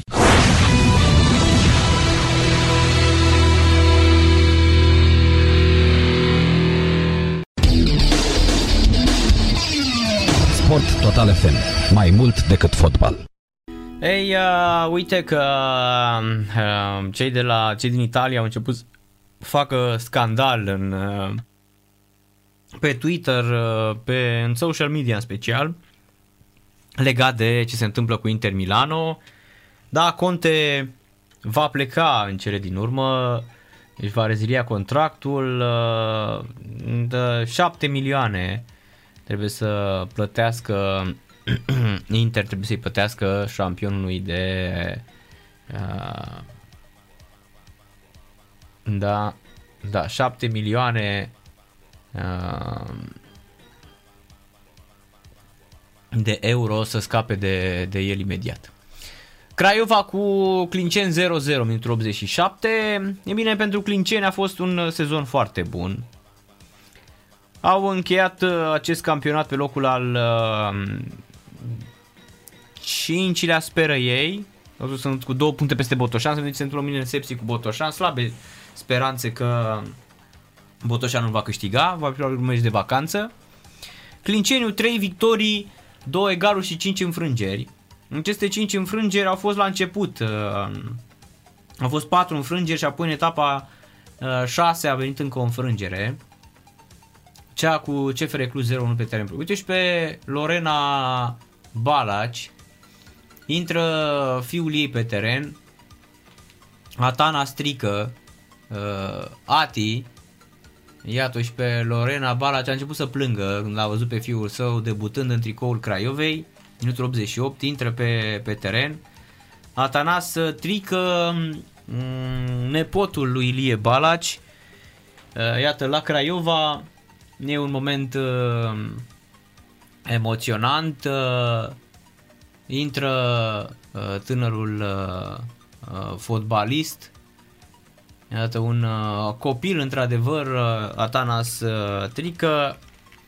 Uh, e o... Uite și pe soția lui Ilie Balaci, pe uh, doamna Daniela Balaci, soția lui Ilie Balaci, uh, a început și ea să plângă. Atana strică mm, nepotul lui Ilie Balaci, are 16 ani, foarte, foarte tânăr și un uh, fizic impresionant. a semnat cu um, Universitatea Craiova și iată-l acum, um, iată-l uh, intrând uh, pe, pe teren. Rusescu iese și intră um, Ștefan, un alt copil la Clinceni de această dată, este minutul 89. Ati are pe spate um, Ati are pe spate uh, numele său, nu este nici Trică, nici Atanas Ati, asta și-a ales uh, băiatul lui uh, băiatul lui uh, Lorenei. Cartonaj roșu uh, pe care îl vede un fotbalist de la Clinceni, Pârvulescu, da, pentru un cot în minutul 89 al meciului. Ia să-l vedem. Îl lovește pe Vasile Constantin. Pe Sile Fri al nostru a lovit, au copilul lui Vasile Constantin. Da, se întoarce și lovește, e de roșu. Este într-adevăr de roșu la această fază. Pârvulescu urât mod de a încheia această partidă. Degeaba e foarte agitat și foarte nervos pentru că intenția contează până, până la urmă. Da. Minutul 90 al partidei. Scorul este în continuare 0 la 0. Două minute s-au arătat de la margine. Pârvulescu este eliminat. Un moment emoționant pentru pentru Craiova. Repet, intrarea lui uh, intrarea în teren a lui uh, Atana Strică. Am văzut pe tânărul fotbalist. Aproape că așa se va termina 0-0. Este un meci uh, uh, foarte de vacanță. Da, chiar e un meci de vacanță. Fără foarte. Ia uite pe Vasile Constantin. Aici că e fiul lui Sile Fri al nostru, îl cheamă fix așa, îl cheamă Vasile Constantin. E... Luptător acolo, se zbate pentru orice minge, Primește un galben acum pentru această intrare. Destul de agresiv copilul. La fel cum este și Sile liber. Sile free când vine la... Uite, seamănă mult de tot cu Sile. Uh, e, cred că e fiul său. Probabil că nu o să recunoască niciodată Sile free al nostru că ăsta este copilul lui. Din flori. O, cine știe. Vedem și suporterii Craiovei. Un meci cu spectatori, cam puțin spectatori la în Craiova. Mă așteptam să vină mai mulți uh, la acest meci. Nu știu exact cum stă Craiova cu uh, județul Dolj cu um, oamenii vaccinați. Mijlocașul Ianis Hagi este așteptat la Sevilla, uh, club care se interesează insistent. Monkey, directorul sportiv al andaluzilor, este un fan al internaționalului român, iar jucătorii lui Hulen Lopetegui îl așteaptă pe Ianis la echipa care a terminat pe locul 4 în La Liga. Într-o conferință de presă a unei case de pariuri, mijlocașul croat trecut și pe la Barcelona a vorbit despre Ivan Rakitic, despre uh, calitatea lui Ianis Hagi și despre posibilitatea ca el să ajungă la Sevilla și uh, Rakitic l-a amintit, uite-l pe Atana strică cu numărul 88, 8 și 8, dublu 8, 16 ani are fotbalist, s-a întâlnit cu iată cu Marcovici, care a intrat și el. 11 bolașa, se termină sezonul pentru Craiova 0 la 0. Într-o conferință de presă așadar, iată, Rakitic l-a amintit și pe Deac, uh, pe care, care a jucat la Schalke. Iar um, Rakitic spune, eu nu știu nimic, sunt jucător, nu manager. Dacă vine Ianis Hagi, îl aștept cu um, brațele uh, deschise. Nu știu nimic, sunt încă jucător, nu manager, dacă vine, îl aștept uh, la echipă. Aș vrea să invit pe toți din România să vină la Sevilla să viziteze stadionul. Atât, nu să joace fotbal. Mi-l amintesc pe Deac, n-am mai vorbit, îi urez toate cele bune. Era rapid și puternic, era greu să te aperi împotriva lui, nu știu unde joacă acum. Uh, mi-l amintesc, a spus Ivan Rakitic Hagi ar putea pleca la vară de la Rangers, fiind dorit uh, cu insistență de Sevilla. Spaniolii notează că Sevilla s-a interesat de prețul lui Ianis Hagi și a aflat că Rangers cere 13 milioane de euro pe fotbalistul adus pentru 3,5 milioane de euro în vara lui 2020. Hagi a impresionat la Rangers în acest sezon, bifând 8 goluri și 15 pase de gol în 45 uh, de meciuri, fiind decisiv în titlul obținut în uh, Scoția. Într-adevăr. Fabula sau Uniarbao. Este un uh, moment uh, excelent uh, în vara asta pentru Ianis Hagi. Dacă ar fi să plece undeva, mă gândesc eu că e foarte greu să um, îl vezi uh, să semneze acum direct de la Glasgow Rangers. Avea să mai stea, nu merge așa după un uh, prim sezon. Trebuie făcute, uh, trebuie așteptat foarte, foarte uh, mult până când uh, încă un sezon măcar. Nu foarte, foarte mult. A, încă un sezon să-l vezi pe șampion ăsta că până la urmă îl vor vrea și alții. N-am văzut vreo echipă din Anglia momentan și acolo mă așteptam să, să fie dorit Ianis Hagi. A, Sevilla nu știu cât uh, nu știu cât de uh, repet uh, cât de mult i s-ar potrivi Sevilla lui uh, Ianis Hagi. Mai are de muncit pe la Glasgow Rangers. E adevărat că a fost unul dintre jucătorii uh, importanți la, în campionatul Scoției. Pauză în Germania în, uh, în prima manșă a barajului de menținere, promovare, respectiv retrogradare. Uh, Kion cu Kiel 0 la 0. Mai avem și meciul uh, retur. 0-0 45 de minute. S-a terminat și Creva Clinceni 0 la uh, 0. Iar uh, Costică Vâlcea, fraților, a fost invitat la emisiunea lui uh, prietenului Ovidiu și a vorbit despre uh, ce a pățit în închisoare. A mai rămas, uh, a rămas cu ceva traume de acolo uh, Costică Vâlcea pentru că le amintește și astăzi, după foarte, foarte mulți uh, ani, vorbește despre acea perioadă, să-l ascultăm. Da, pot primi 7, 9 sau nu știu și, și rămâi câteva etape nedelegat, ori rostul este să, să arbitrezi și să faci, da. să tragi concluzii după 5-6 meciuri sau eu nu știu cât este. Dar s-ar putea ca lucrurile să stea la fel și la, în ziua de azi. Sau poate poate să stea mai bine, eu nu știu. Nu știu nici pe gust, nu-l întreb pentru că nici nu am timp că el stă în București, eu stau la Râmnicu Vâlcea până telefon niciodată da. nu. Sunteți în relații că tu divorțând și recăsătorindu-te nu, nu, să nu, mai... Nu. Sunt în relații bune și cu fosta nevastă, sunt în relații bune, s-au acceptat. Mi-a Deci, fost greu ok, la, a nu- fost, mi-a fost greu la început și în față de fosta nevastă și în față de Gusti. Lucrurile au intrat în normalitate, vorbim, ne întâlnim, Deci nu discutăm sunt, de nu sunt viitorul. probleme. Nu, nu. Bun, zi altceva. Da, încă nu am găsit uh, nimic despre momentul ăla, cred că nu l-am uh, nu l-am uh, nu l-am nimerit, n-am ajuns la momentul ăla. Ia să vedem. Ia.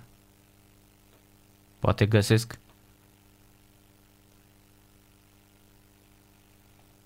Țineți minte, Costică Vâlcea, Gheorghe Constantin, a fost în închisoare atunci în dosarul arbitrilor. Dacă Țineți minte, a fost portar. Și el a povestit că a răcit relațiile cu Ion Crăciunescu. Ia să auzim.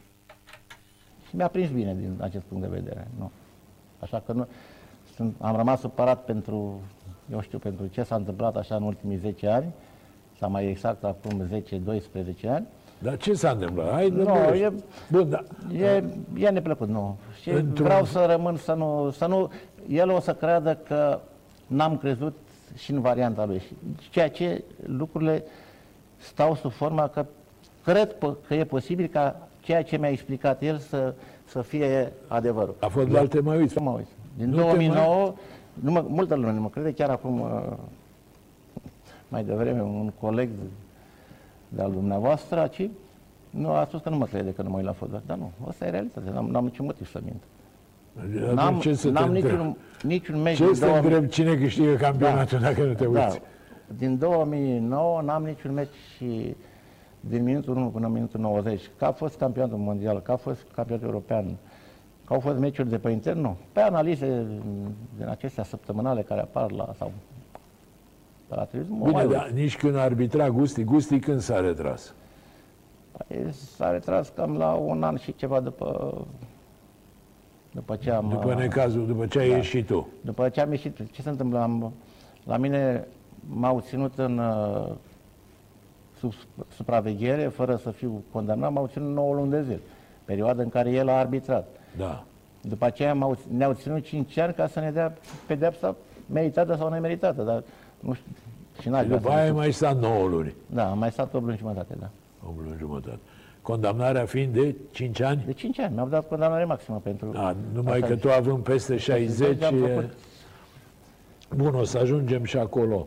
Uh, Spune-mi, Costică, uh, dar sincer, Dar vă sunt sincer cu tot ce... Gusti mai talentat arbitru ca tine? Și el s-a lăsat înainte de termen, nu? Da, s-a lăsat. Da, nu. El, uh, asta e- numai el știe de ce s-a lăsat.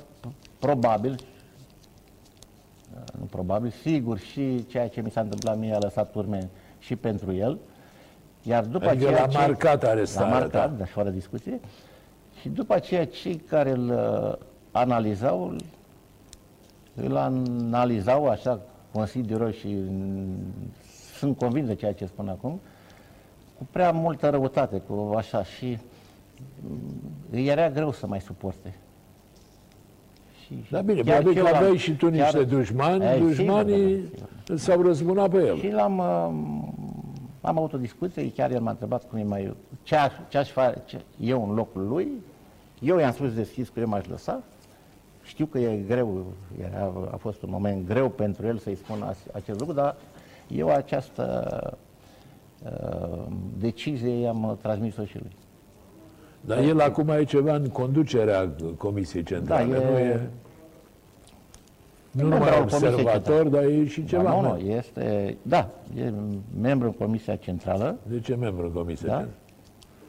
e observator intern, observator internațional, Dar nu mai răspuns la întrebarea, ai ocolit răzb- Ar- Care- arbitru mai bun decât tine? A- Am, și eu, mi-e greu să mă judec eu pe mine când, da, cât, a- ce arbitru am fost, pentru că pe el pot să-l, ju- să-l, să-l Da. analizez, să știu unde, unde era la un moment, când, să spunem, momentul lui de vârf, așa, când, în, în, în activitatea lui, în prestațiile lui. În, Da, Augustus Dar- Constantin a fost un arbitru onorabil, să zic așa. Unul din arbitrii buni da. din fotbalul românesc. Da, a avut o perioadă până a început să-l... Bine, în arbitraj trebuie să mai ai și uh, norocul. uh, Sunt arbitri care în 10 meciuri n-au trei faze Da, grele corect. și Și alții au 10 faze într-un meci. Costică Vâlcea, fraților, iată, a, spune că m, s-a răcit uh, uh, relațiile cu Ion Crăciunescu, că arbitrajul de asta este mult mai slab, că el i-a descoperit pe Hațegan și pe uh, Covaci și așa mai departe și că se făceau intervenții la uh, delegările arbitrilor într-adevăr. E, acum e bine că mm, e, iată, e sănătos, e bine sănătos într-adevăr. Da, Craiova sărbătorește Cupa România Tur de Fan pentru că sunt și fani în tribune, puțini fani uh, în uh, tribune, dar uh, tot este, uh, tot este bine și așa. Transferul Răzvan Marin uh, împrumutat de la Ajax a impresionat la Cagliari, mm, care trebuie să plătească 10 milioane de euro.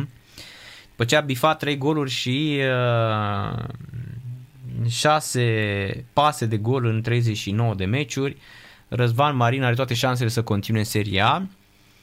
Presa din Italia anunță că acum Cagliari e gata să achite clauza de reziliere, 10 milioane de euro, stipulată în contractul de împrumut uh, de la Ajax Amsterdam.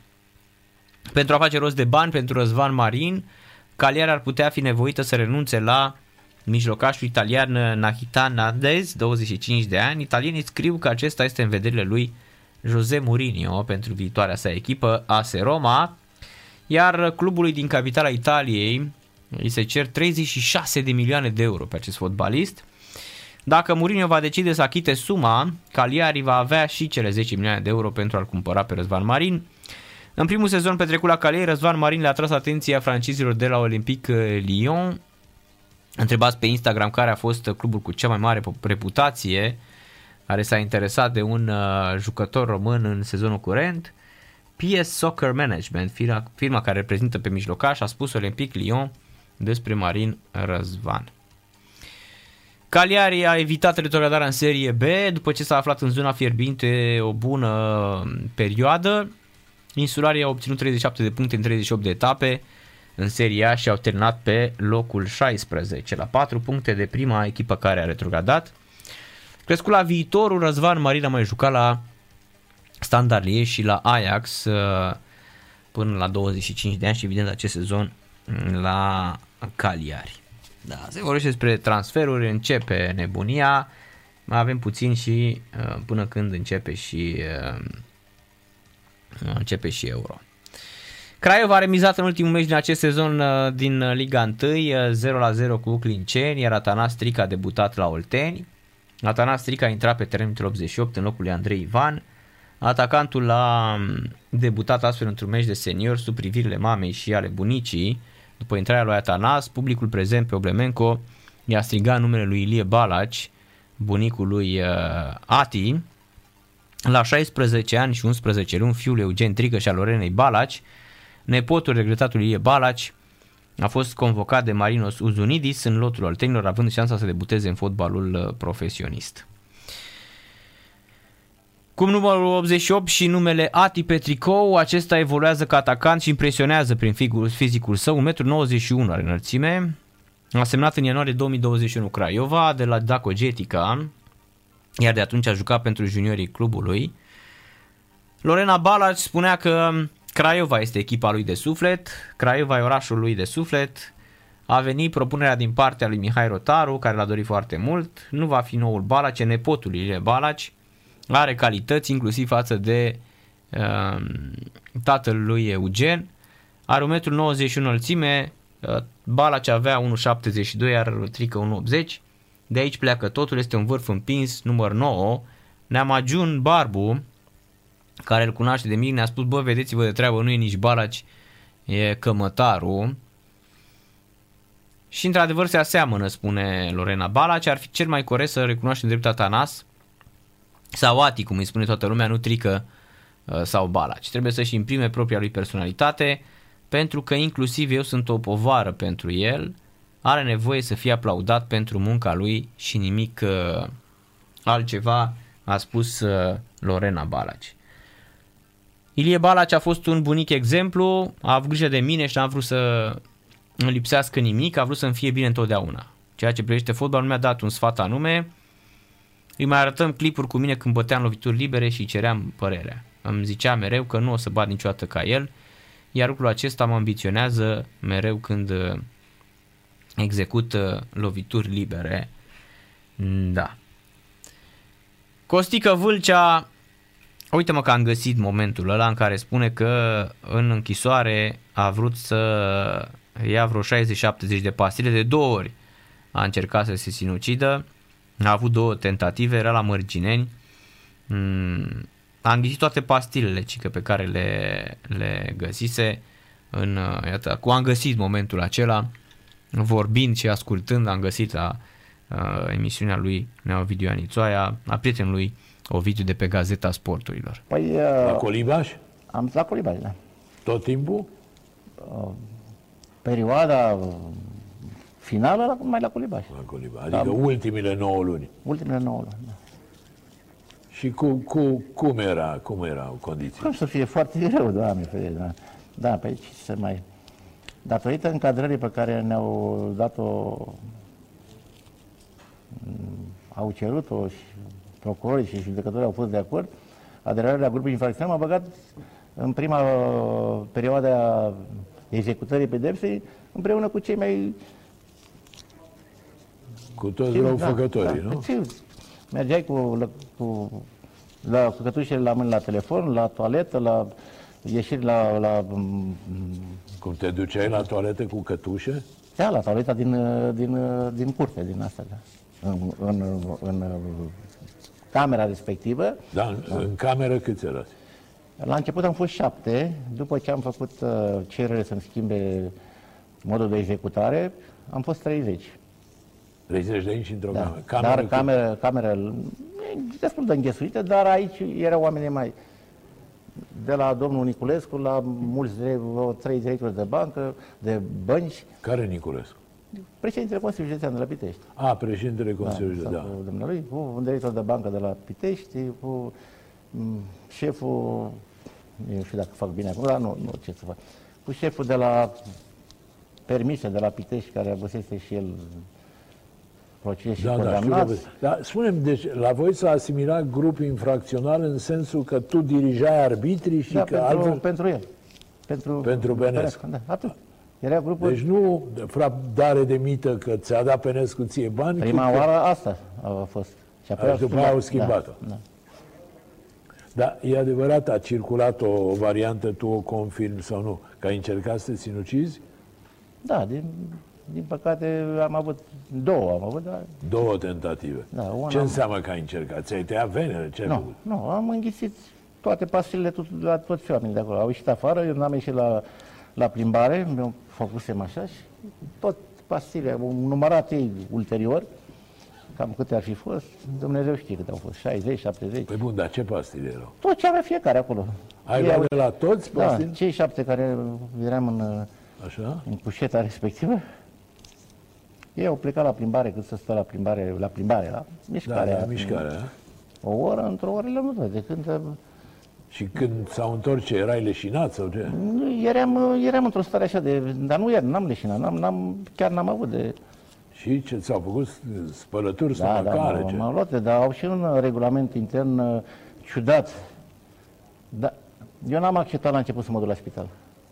Și nu, Așa. nu, nu, nu, te ia, nu te poate lua cu forța. Deci dacă nu ești de până, acord, nu te iau. Până a venit cineva din conducerea penitenciarului, asta nu la Păribaș, în prima parte eram la Mărăcine, sau la Mărgineni, Mărăcine, Mărgineni, era acolo lângă, lângă More. Și m-a dus la Târgoviște, în cele din urmă m-a acceptat să mă duc și acolo mi-a ținut o muștruială serioasă medicul de acolo, și, începând de la faptul că sunt un om matur și un om pe aia și pe aia la altă, că iar partea a doua, când au cu spălăturile, nu, nu mai, n-aș mai face niciodată. De, E rău, adică e, Da, e- senzația da, proastă. e- Da? da, da, da, dar uh, nu judecam atunci. Nu, nu. Da, spre rușinea mea n-am, n-am, n-am, n-am uh, judecat bine momentele acelea, trebuia să le accept. Bune sau rele, că nu sunt eu nici primul, nici ultimul. Care e vinovat sau nevinovat, care ajunge pe acolo. Da, aici mi-a plăcut Giovanni Becari, care a dat o definiție de ce pușcăria nu e pentru oameni. ci e Da, pentru... bună, dumnealui e, are altă fire, are, eu știu, e Ce, ai fost foarte marcat, Da, depresiv. cum să nu, dar eu n-am cum și nu și, adică aveam partea mea de vină sub forma că eram prea apropiat cu ei și vrând nevrând. Și dacă, acum dau un exemplu, e poate ne, nepotrivit, dar și dacă te mergi într-un restaurant și masa cu o femeie frumoasă, acum nu mai e cazul la mine, că vârsta aia, și de acolo, de la restaurant, mergi la lift și unul chiar dacă doarme în camera aia altă și cealaltă, au urcat împreună și au Da, da. deci nu, poate, nu te crede nimeni atât de momentul în care ești apropiat sau că... Da.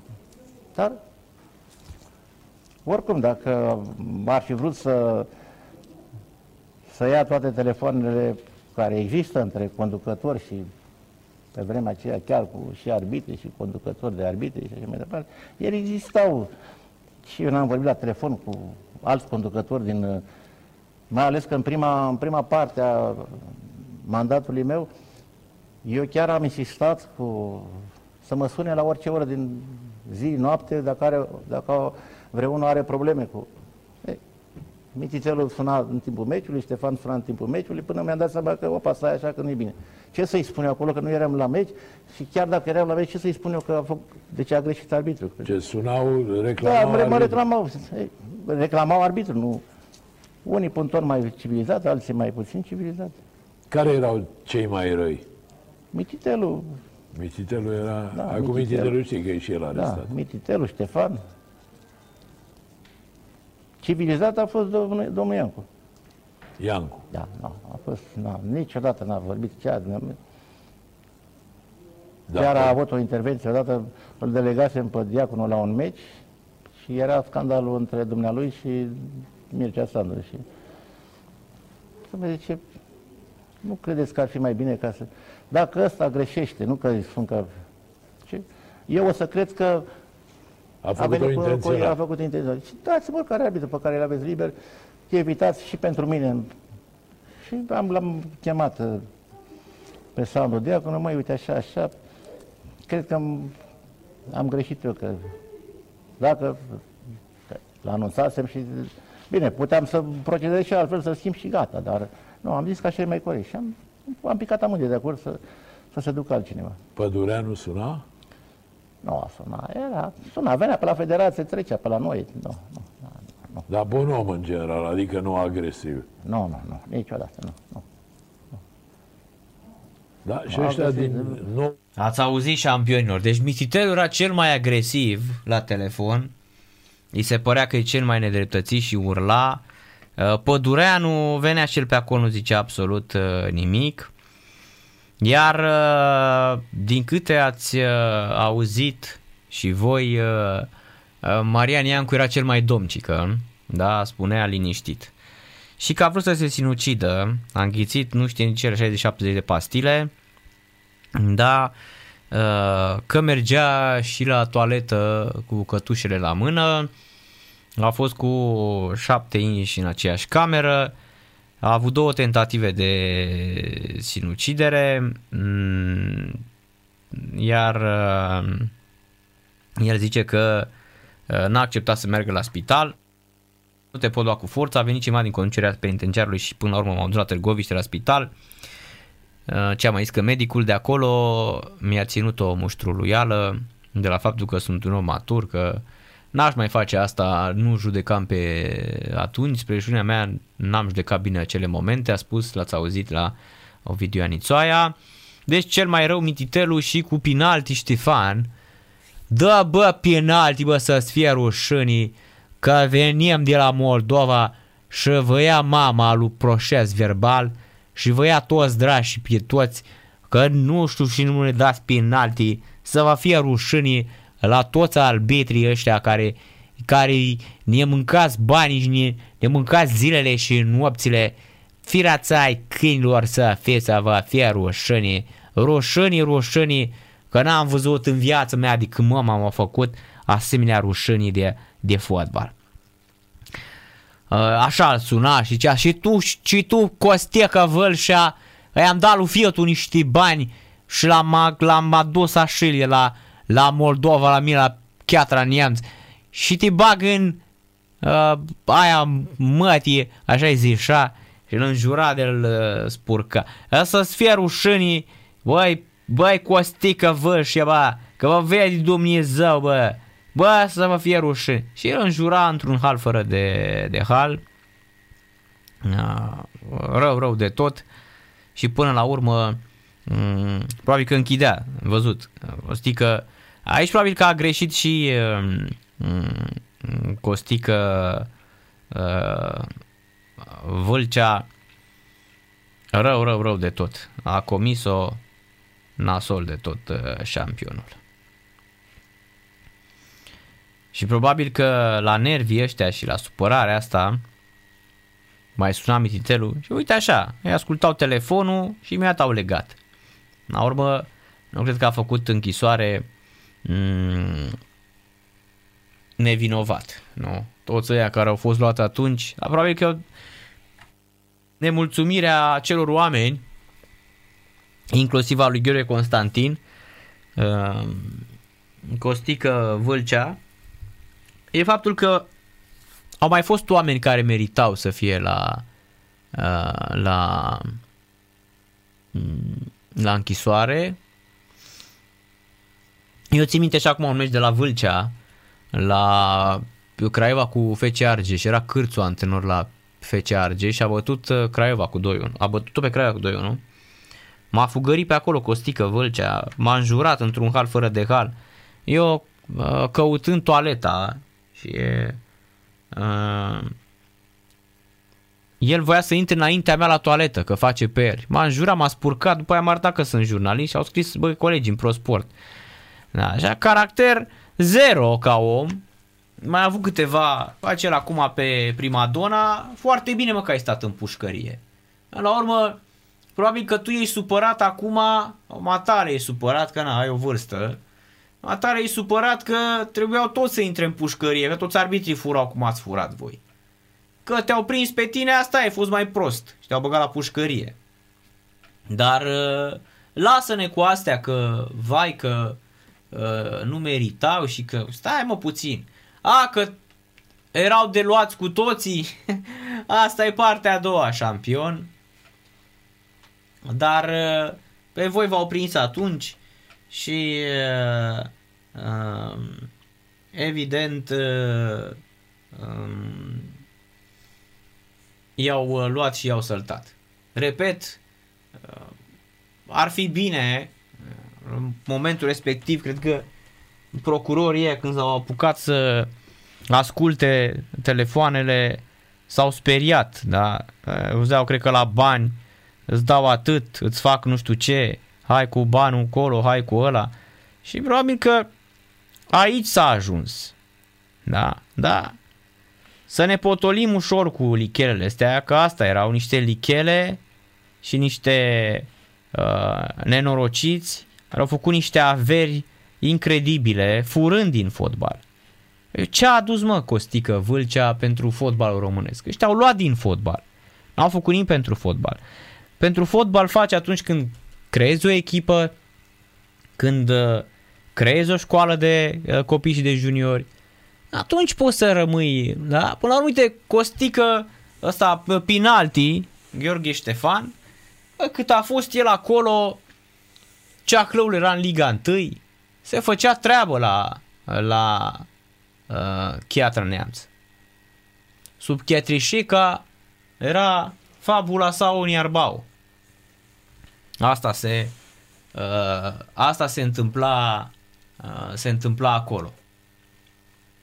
Deci, uh, credeți-mă că oamenii ăștia din fotbal fost niște, cel puțin ăștia care atunci când se fura de se rupea, nu degeaba cred eu că mititerul ăla i-a turnat și s-a apucat să le spună lor pe la DNA, că așa circulă uh, zvonurile, că Mititelu l-a turnat și pe Penescu, deși el i-a dat bani să-și facă echipă de fotbal când i-a cumpărat terenul de la Pic acolo, nu știu ce mai este în locul ăla la Craiova, la Pic, așa, uh, și în cele din urmă, fraților, a fost, uh, i-ar turna pe toți ăia, au dus pe la au dus pe la mm, toți șampionii, dă-l pe la zi de ăla, zi de ăla, Solomon, și că pe toți i-a turnat și și pe ăștia din fotbal, înțeleg.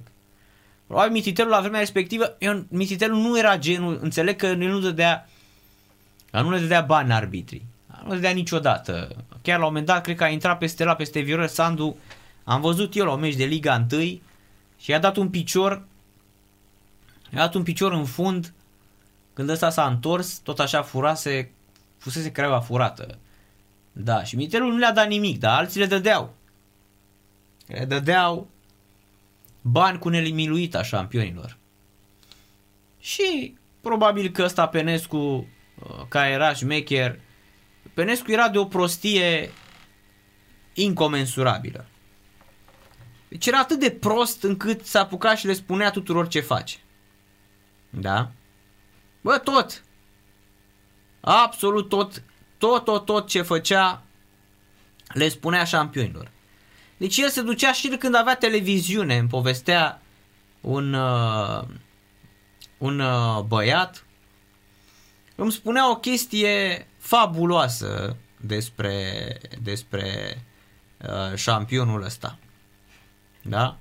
Îmi spunea că uh, din punct de vedere al uh, din punct de vedere al uh, caracterului, ci că el venea, în, uh, venea la televiziune și când vorbea cu uh, șampionii ăștia, cu angajații, unuia îi spunea bă, că trebuie să ajungi șmecher, că toate astea îmi dau cu capul în burtă și le spunea pe toate alea pe care le aducea pe la televiziunea lui sau la ziar că se culca cu ele. Cu toate. Vă dați seama, o fază cumva penibilă și așa la fel, la fel făcea și cu arbitrii și cu oamenii de fotbal. Suna pe Mitelu și îi spunea, vezi bă că i-am dat lui ăla, păi l-am sunat, i-am dat lui Costică Vâlcea nu știu câți bani. I-am dat lui la uite banii ăștia. La telefon. De ce se credeau Dumnezeu, mă? Ei aveau impresia că nimeni nu le poate face absolut nimic și sunau și furau într-un hal fără de hal. Și apoi când au ajuns la pușcărie așa odată, s-a pus atunci când au fost, țineți minte, cu raportul ăla, eram și noi, nu intraserăm de mulți ani, nu intrasem de mulți ani în Europeană și au venit băieții și au zis, bă, dar voi acolo când ni se spune că, ok, uh, în Bulgaria avem probleme cu crima organizată, în România corupția, ia, luați-i mă, păi și pe unde, de unde să-i luăm? Pe ce, în fotbal, deci nu toată ziua vorbim despre uh, blaturi, despre... Și aceste haimanale ale societății, uh, pline de bani, care s-au uh, umplut de, de bani la, la vremea respectivă, s-au trezit la pușcărie. Oameni, dar cum? Stai! De ce? Cu ce ați făcut acolo? Aoleo! Vai! Aoleo, n-a fost bine. Nu, aoleo, Champion League. Uh, până la urmă, astăzi, după nu știu câți ani, vin băieții și spun da, da, uite că vai, că am vrut să mă sinucid, că... Pe cine mai interesează? De ce? Că v-au prins? Că erați... Bă, ați fost... Acum de ce trebuie să faceți pe ipocriții? Nu, nu puteți să spuneți... Domnule, dacă am fost la pușcărie, m-a zis Mitică Dragomir. Bă, nici n-ați făcut bă nimic să ajungeți la pușcărie. Dar ei au făcut. Ei au făcut și au ajuns în, uh, în uh, situația aia. Da? Că asta se întâmplă. Și asta este marea, marea uh, durere până la urmă um, cu tot ce înseamnă uh, fotbalul nostru, da? Asta este super dureros. E, mă, recunoașteți, mă, bă, dar nici când v-au, de când v-au băgat ea la pușcărie, pe vremea aia, nu ați fost în stare să spuneți și voi, bă, stai puțin că uh, am greșit atunci noi. Păi da, ați greșit, ați fost uh, mizerabili din toate punctele de vedere. Nu vine nou acum să ne spună X sau Y că uh, nu domne, că noi de fapt am fost victime ale sistemului, că la vremea respectivă uh, în România trebuiau raportați uh, ca la hectar, arestați o mie de oameni sau 2000 de inși, umpleți pușcăriile. Și ne-au luat pe noi din fotbal. Nu mă, v-au luat pentru că, repet, au fost unii atât de proști încât s-au apucat să se laude peste tot că vă dădeau vouă bani și că furau și din ce furau ei, din ce făceau ei afaceri, dădeau uh, la arbitrii. Și tu când erai acolo un uh, șef Champion League, normal că puneai botul. Normal că de fiecare dată aveai lângă tine unul din ăsta care se lăuda Bă, dar știi că eu lui arbitru X i-am dat atât. Și apoi când te chema Costică Vâlcea sau mai știu cum te chema de prin șef al arbitrului. Există vorba aia celebră. Cu cât am mai mulți bani, lasă-mă că se poate să am și mai mulți bani. Să-mi asigur eu, nepoții, copiii, strănepoții și toată familia. Și au furat de-au rupt. Când au ajuns la pușcărie, bă, dar nu, că nu, noi n-am fost domne, noi am fost victime atunci. Ce victime, mă? Bă, victime au fost uh, deținuții politic. Ei au fost victime, nu voi. ăia arestați pentru că uh, credeau într-un uh, ideal. Și până la urmă legea a spus, bă, nu e așa. Ce ad, da? Lasă că vă arătăm noi uh, ideologie politică. Ăia, într-adevăr, săracii au murit pentru un ideal, au murit pentru ceva. Murit bătuți în pușcării și așa mai departe. Împușcați pe la marginea pădurii și în toate mizerile, da? Dar uh, voi, cum adică mă victime ale sistemului? Voi ați spus niște haimanale, niște hahalere, da? niște pungași care ați furat în ultimul hal. Acum veniți pe la TV, îi spuneți, domne, am cedat, domne, am vrut, am luat pastile. Ai luat pastile. Dacă ai luat uh, uh, tic-tac și ai crezut că e extraveral, păi ai ajuns la spital. Vreau că doctorul a zis, bă, normal că acum uh, te cufurești împrăștiat uh, 3 zile că ai mâncat și ai, ai luat 60 de pastile de tic-tac, de mentă. Și asta e adevărat. Asta e ca aia cu uh, Colțescu, țineți minte, care vrea să se sinucide la parter. La etajul 2. S-a aruncat de la etajul 2, uh, posibil că îi făcea mai rău pământului decât își făcea lui. Cam așa, cam ăsta este uh, fotbalul nostru, da? Și depresiile din, uh, din fotbal șampionilor. Așa că terminați cu prostiile și cu tâmpenile astea. Seara plăcută, noapte bună, rămâneți cu Sport Total FM, numai bine. Fluier final cu Narcis Drejan la Sport Total FM. Sport Total FM. Mai mult decât fotbal.